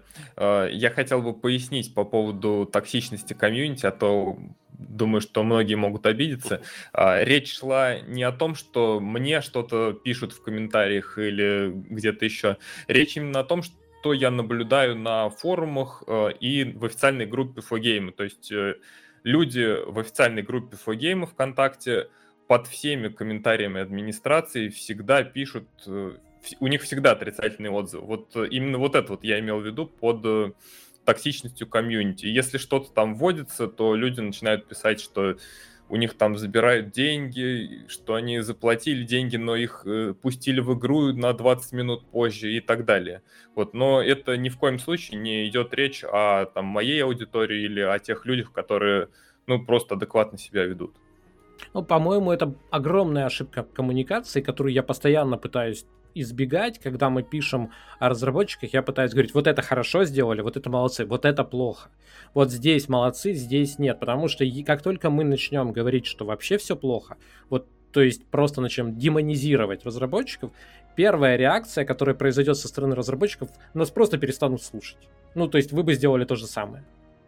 Ну, да. Ну, слушать не перестанут, но подтверждаю, что будет разработчикам обидно. Но нет, это, это просто, ну, как ты можешь отделить, где человек просто по накатанной уже реагирует негативно, а где это действительно какое-то беспокойство? А, уже... Никак, нужно просто ну, держать себя в руках и считать, что видеть за любым комментарием человека обязательно. А мне кажется, это приводит к дистанции и как к рытью окопов, понимаешь? Вот мы роем окопы, тогда как я все время говорю, что меня, для меня идеалом был момент взаимоотношений э, игроков и разработчиков и в онлайн, когда это было, ну, в какой-то степени единое целое, когда разработчики и в онлайн были звездами. Я помню прекрасно этот момент. А, То ну, есть... Да, это ну, обе стороны должны прилагать большие усилия, чтобы э, чувствовать друг друга и оставаться в контакте друг с другом. Да, да. То есть вот этот момент, и мне кажется, это очень важный фидбэк для любого творческого человека, когда он чувствует себя, ну, вот эту э, эмоции положительные ему возвращаются от его творчества. Без этого, ну, то есть человек очень быстро придет к вот этим формулам. Там, ну, ну тогда давайте деньги зарабатывать там и все. Ну, будь... Давайте их доить, короче. В общем, да. Э, а наш вопрос который задал Бакем, звучит так. Я сразу преамбул. Да, этот э, вопрос звучит как утверждение. Вы можете согласиться с этим утверждением или не согласиться. Но он звучит так. Почему читать про ММО интереснее, чем играть в нее? И мы по традиции, чтобы сделать положение самого яр- яркого автора привилегированным, мы двигаемся от э, Траста и дальше TNDL, Focus, а потом уже Rekitel. У, у Rekitel будет больше всего времени подумать. Вот. Э, почему читать про ММО интереснее, чем играть в нее? Э, ну, здесь я бы сказал не так. А, играть в ММО с одной стороны интереснее, потому что ты сам получаешь весь этот опыт, сам общаешься с людьми, сам э, что-то для себя находишь, открываешь. Вот. Но ты не можешь играть в ММО в, даже в несколько одновременно, ну, если нормально играть. А, поэтому, как... а читать про, про несколько ММО ты можешь. То есть ты играешь в одну, читаешь про другие, и читать а, про другие ММО это в любом случае интереснее, чем не играть. Принимается. Так, мы движем. TNDIL. Да, Повтор... ну, Повторить вопрос или ты помнишь? Нет, я помню. Отлично. Э, Во-первых, эм, значит, э, минутку, сформулирую мысль. Э, Читать э, истории намного проще, чем создавать их. Я думаю, это понятно. А плюс э, не, не каждая минута игры в ММО – это создание какой-то истории. В ММО есть много каких-то рутинных моментов и просто недостаточно интересных. Когда ты читаешь историю об э, том, как другие играли, ты получаешь э, концентрированный опыт э, игры, концентрированный, опыт приключений. Поэтому часто читать и не только даже об ММО, а вообще о том, как другие играли в игры, намного интереснее, чем играть. Классический пример, наверное, это Dwarf Fortress и куча историй, комиксов о том, как был повержен очередной форт дварфов. Хотя играть в Dwarf Fortress ну, просто сможет не каждый человек. Но читать и знать эти истории могут намного, может намного больше количество людей. Но еще в контексте ММО, ты прям, вот если бы я отвечал, я примерно то же самое бы сказал, но мне кажется, еще в контексте ММО есть такое понятие, как время, которое наполняет все события важностью. Да, вот э, без этого времени, вот если вы говорите, они ехали там двое, двое, две недели, к примеру, да, ехать две недели натурально скучно. Но если... А ведь, кстати, историю можно и приукрасить. Ты, Да. когда играешь, ты получил какой-то опыт, а потом ты его обработал, пережил, об- пообщался с друзьями и приукрашенный, дополненный передал, переложил в текст и передал другим людям. это, это- это умение рассказчика, оно очень важно, потому что хороший рассказчик, он умеет правильно построить события, он не врет, он не, даже не столько приукрашивает, сколько правильно выстраивает драматургию. Да, то Правильные есть это- акценты делает. Да, да, да. То есть это, это чистая драматургия, это не м, привирательство. да. Но вот э, что очень важно для ММО, и я это очень хорошо знаю по линейке, у меня было несколько там в, э, в последние годы было несколько заметок, которые прям вот людям понравил, понравились сильно, я на это обратил внимание. Но сюжет этих э, историй, собственно, этот сюжет, он развивался год-полтора. И- вышла одна заметка. Понимаете, да? Ну, вот, ну, может быть, знаю. мы движемся дальше. Фокус. А, Для Lineage 2 это вот вообще прям типичная история. А, Мне очень часто пишут люди, что как здорово, как э, вс- вспоминают свои лучшие годы, как они играли в Lineage, э, тоже смотрят мой канал, восхищаются, но при этом большая часть моих зрителей не играет и даже не стала бы играть уже в эту игру. А, Да, продолжаю вот э, ваш разговор, Именно в первую очередь потому, что 90% времени, ну, конкретно в линейке, это рутинные дела. Это просто убивание 10, 10 тысяч мобов э, одной кнопкой. Да, может быть, там это будет под интересный разговор, но тем не менее. То есть вот в первую очередь именно рутина. А во вторую очередь это то, что люди, которые э, делают контент, которые, за которыми интересно смотреть, наблюдать, как они развиваются, они делают это на протяжении действительно длительного времени, вкладывая очень много усилий. А, Они играют там по 8, по 10, 12 часов, а ты просто зашел, посмотрел, прочитал статейку, что они добились, и все. И то есть твой интерес вот в этом заключается. А человек все это время, он именно делает этот контент, о чем ты не знаешь. Вот и поэтому очень многие игроки, вспоминая о своих э, былых временах, как они играли в Lineage, они забывают вот э, моменты того, как они 99% времени крабили мобов, и вспоминают только об интересных PvP, осадах, битвах за РБ, но никто не помнит, как э, они к этому шли. Вот, и из-за этого, играя в Lineage, возникает очень много трудностей в реальной жизни, с которыми не все готовы мириться. Поэтому проще все-таки посмотреть, как другие играют, почитать, но делать это самому довольно сложно. Кстати, вот еще отметил, что не все ж могут и прийти к этой истории. То есть играет 100 э, человек, а историю может получить, могут получить 2-3 человека. Потому что это, во-первых, нужно конкретное стечение обстоятельств и довольно большой вклад, чтобы получить действительно что-то интересное. Э, да, да, вот особенно в линейке тоже это заметно. То есть, если ты будешь играть 2-3 часа, то для тебя этого интересного контента, скорее всего, даже не будет. То есть, эта игра настолько вот она повязана на затратах времени, что интересный контент, он может быть только у тех людей, которые вот 9-10 часов играют, и вот потом у них вечером начинаются там драки за РБ, которые интересно смотреть. Ну, Но у я других людей с тобой не нет. соглашусь. Прекрасный человек может ни в каких драках не участвовать, а всю жизнь провести в торговле, и ему даже 2-3 часа в день будет хватать вот так вот и для прекрасных историй, и для всего что угодно. Но они, опять же, будут растянуты на очень долгое время, а в статьях и в роликах ты смотришь именно выжимку, как правильно отмечено уже было. Я соглашусь все-таки с этим утверждением, то, что интереснее читать и смотреть, чем играть самому. Ну, в большинстве случаев, потому что э, свой интерес, это вот буквально там 2-3 минуты, вот прошло ПВП, и все, и дальше ты просто занимаешься рутиной, и все. Но, если что, в защиту Lineage эм, мы с Трастом и с другими ребятами 4 года играем в Lineage по 2 часа. Да, мы там, э, это скромный сервер, на котором нет каких-то очень больших замесов, и даже больших нет. Тем не менее, мы получаем огромное удовольствие и играем в Lineage.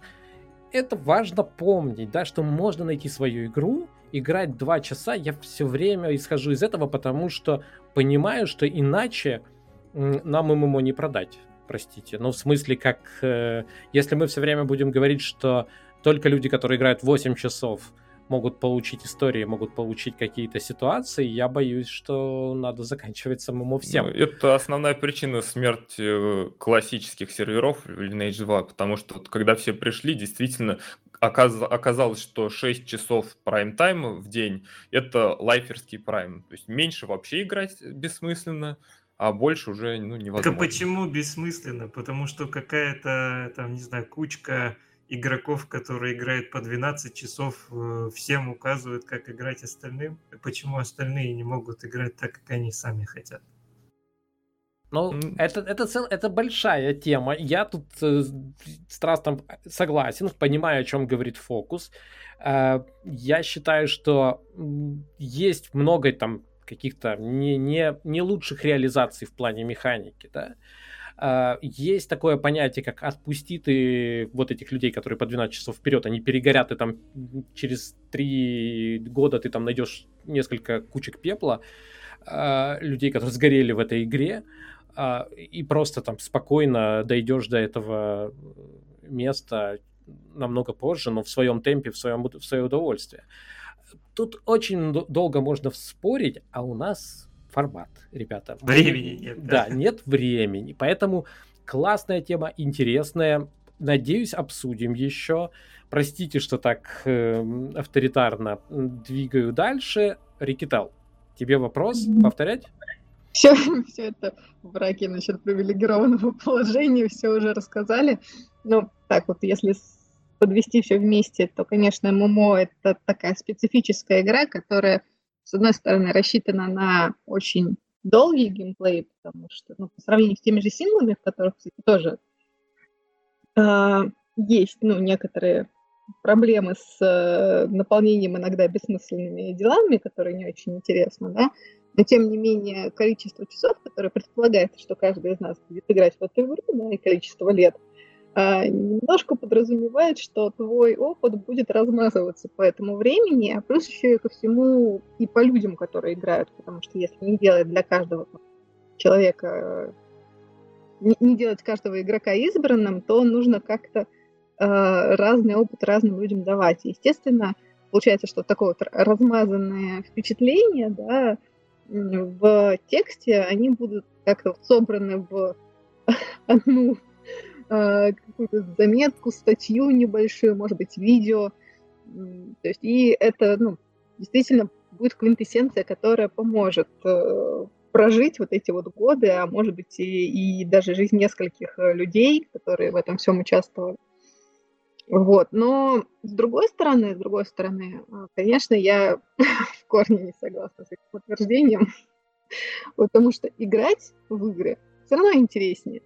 Просто, ну, нужно найти, наверное, свою игру, вот, которая будет доставлять тебе удовольствие даже в тех э, вещах, о которых рассказывать неинтересно. То есть, ну, э, я не рассказываю вам, как я, э, ну, не каждый день, да, там, периодически отправляюсь в путешествие, и весь мой геймплей состоит в том, что я нахожу чужие пеньки, вырубаю их, особое удовольствие мне доставляет, когда я нахожу повальные ветки, а, когда я там высаживаю на место них деревья. То есть для меня это прям интересно, но читать это вам неинтересно. Вот, поэтому такой вот... Э, это разные вещи, нельзя сравнивать. И лично вот для меня, ну, в принципе, понятно, это мое хобби, такое, которое, на которое я трачу кстати, очень много времени, а, по большому счету, мне определенно играть интереснее. Ну, я бы столько времени на это не тратила иначе. Все на этом. Поддерживаю, прям обнимаю, потому что я точно так же думаю. Я думаю, что э, моя мысль еще чуть-чуть добавлю. Мне кажется, что когда мы говорим об игроках, очень часто мы считаем, что любой может играть. И мне кажется, что это ошибка. Потому что, э, чтобы игра, игра это творчество, да, игру надо собрать. Ну, то есть, да, есть игра, которая угадай, что, что, что от тебя ждет э, геймдизайнер. Это считается там, много раз заходили, это плохой геймдизайн. Да? Хороший геймдизайн это когда э, из данных механик, из данных ситуаций, из кучи всей этой непредсказуемости игрок собирает что-то свое. И совершенно не факт, ребята, что это, это что-то свое человек может собрать во что-то интересное. Эта мысль звучала, я хочу подчеркнуть ее еще раз. Потому что по какой-то причине считается, что любой человек может сесть и играть. Это так, он действительно может сесть и играть. А вот что у него получится в итоге, это все равно, что любой человек может сесть, и если ему дать карандаши, он может начать рисовать. Мало того, я считаю, что любой человек может научиться хорошо рисовать. Это я. Это мое убеждение, как человека, который учился рисовать, да, и примерно понимает методику. А, в, в рисунке больше механических, больше вещей, которые ты там можешь срисовывать, да, там повторять, э, немножко разобраться с цветом, с, со светом, с перспективой, с формой, и дальше ты будешь воспроизводить. У игрока задача сложнее. Ему надо вообще, вот у него чистый лист. Ему надо на чистом листе что-то нарисовать. И вот с этой задачей, как в случае с карандашом, так и в случае с игрой, справятся далеко не все. Поэтому цените людей, которые умеют играть и которые могут сгенерить крутые истории. Мне кажется, это тоже важный момент. Вот, у нас время подошло к концу. Было очень интересно. Спасибо и постоянному нашему автору Рикетеллу, и дебютантам. Я надеюсь, что вы еще будете все приходить и нас радовать. Мы будем обсуждать те темы, которые сегодня не успели обсудить. Но сейчас мы Начинаем прощаться, начинаем говорить спасибо тем, кто с нами был в прямом эфире, кто будет слушать нас в записи на YouTube и на всех аудиоплощадках, где будут наши подкасты. Конечно, говорим. Хозяевам эфира спасибо. Рикетел, Фокус, Тиндил. И еще одно большое спасибо говорим тем людям, которые нас поддерживают через Patreon. И в скором времени эти люди будут прям выплачивать авторские гонорары людям, которые творят, мне кажется, это очень круто а, в нашей монетизационной системе будет именно так. Имена этих, этих замечательных людей пойдут в титрах, а мы с вами прощаемся, надеюсь, на две недели и говорим всем пока. Пока-пока. Всем пока. Всем пока, до свидания.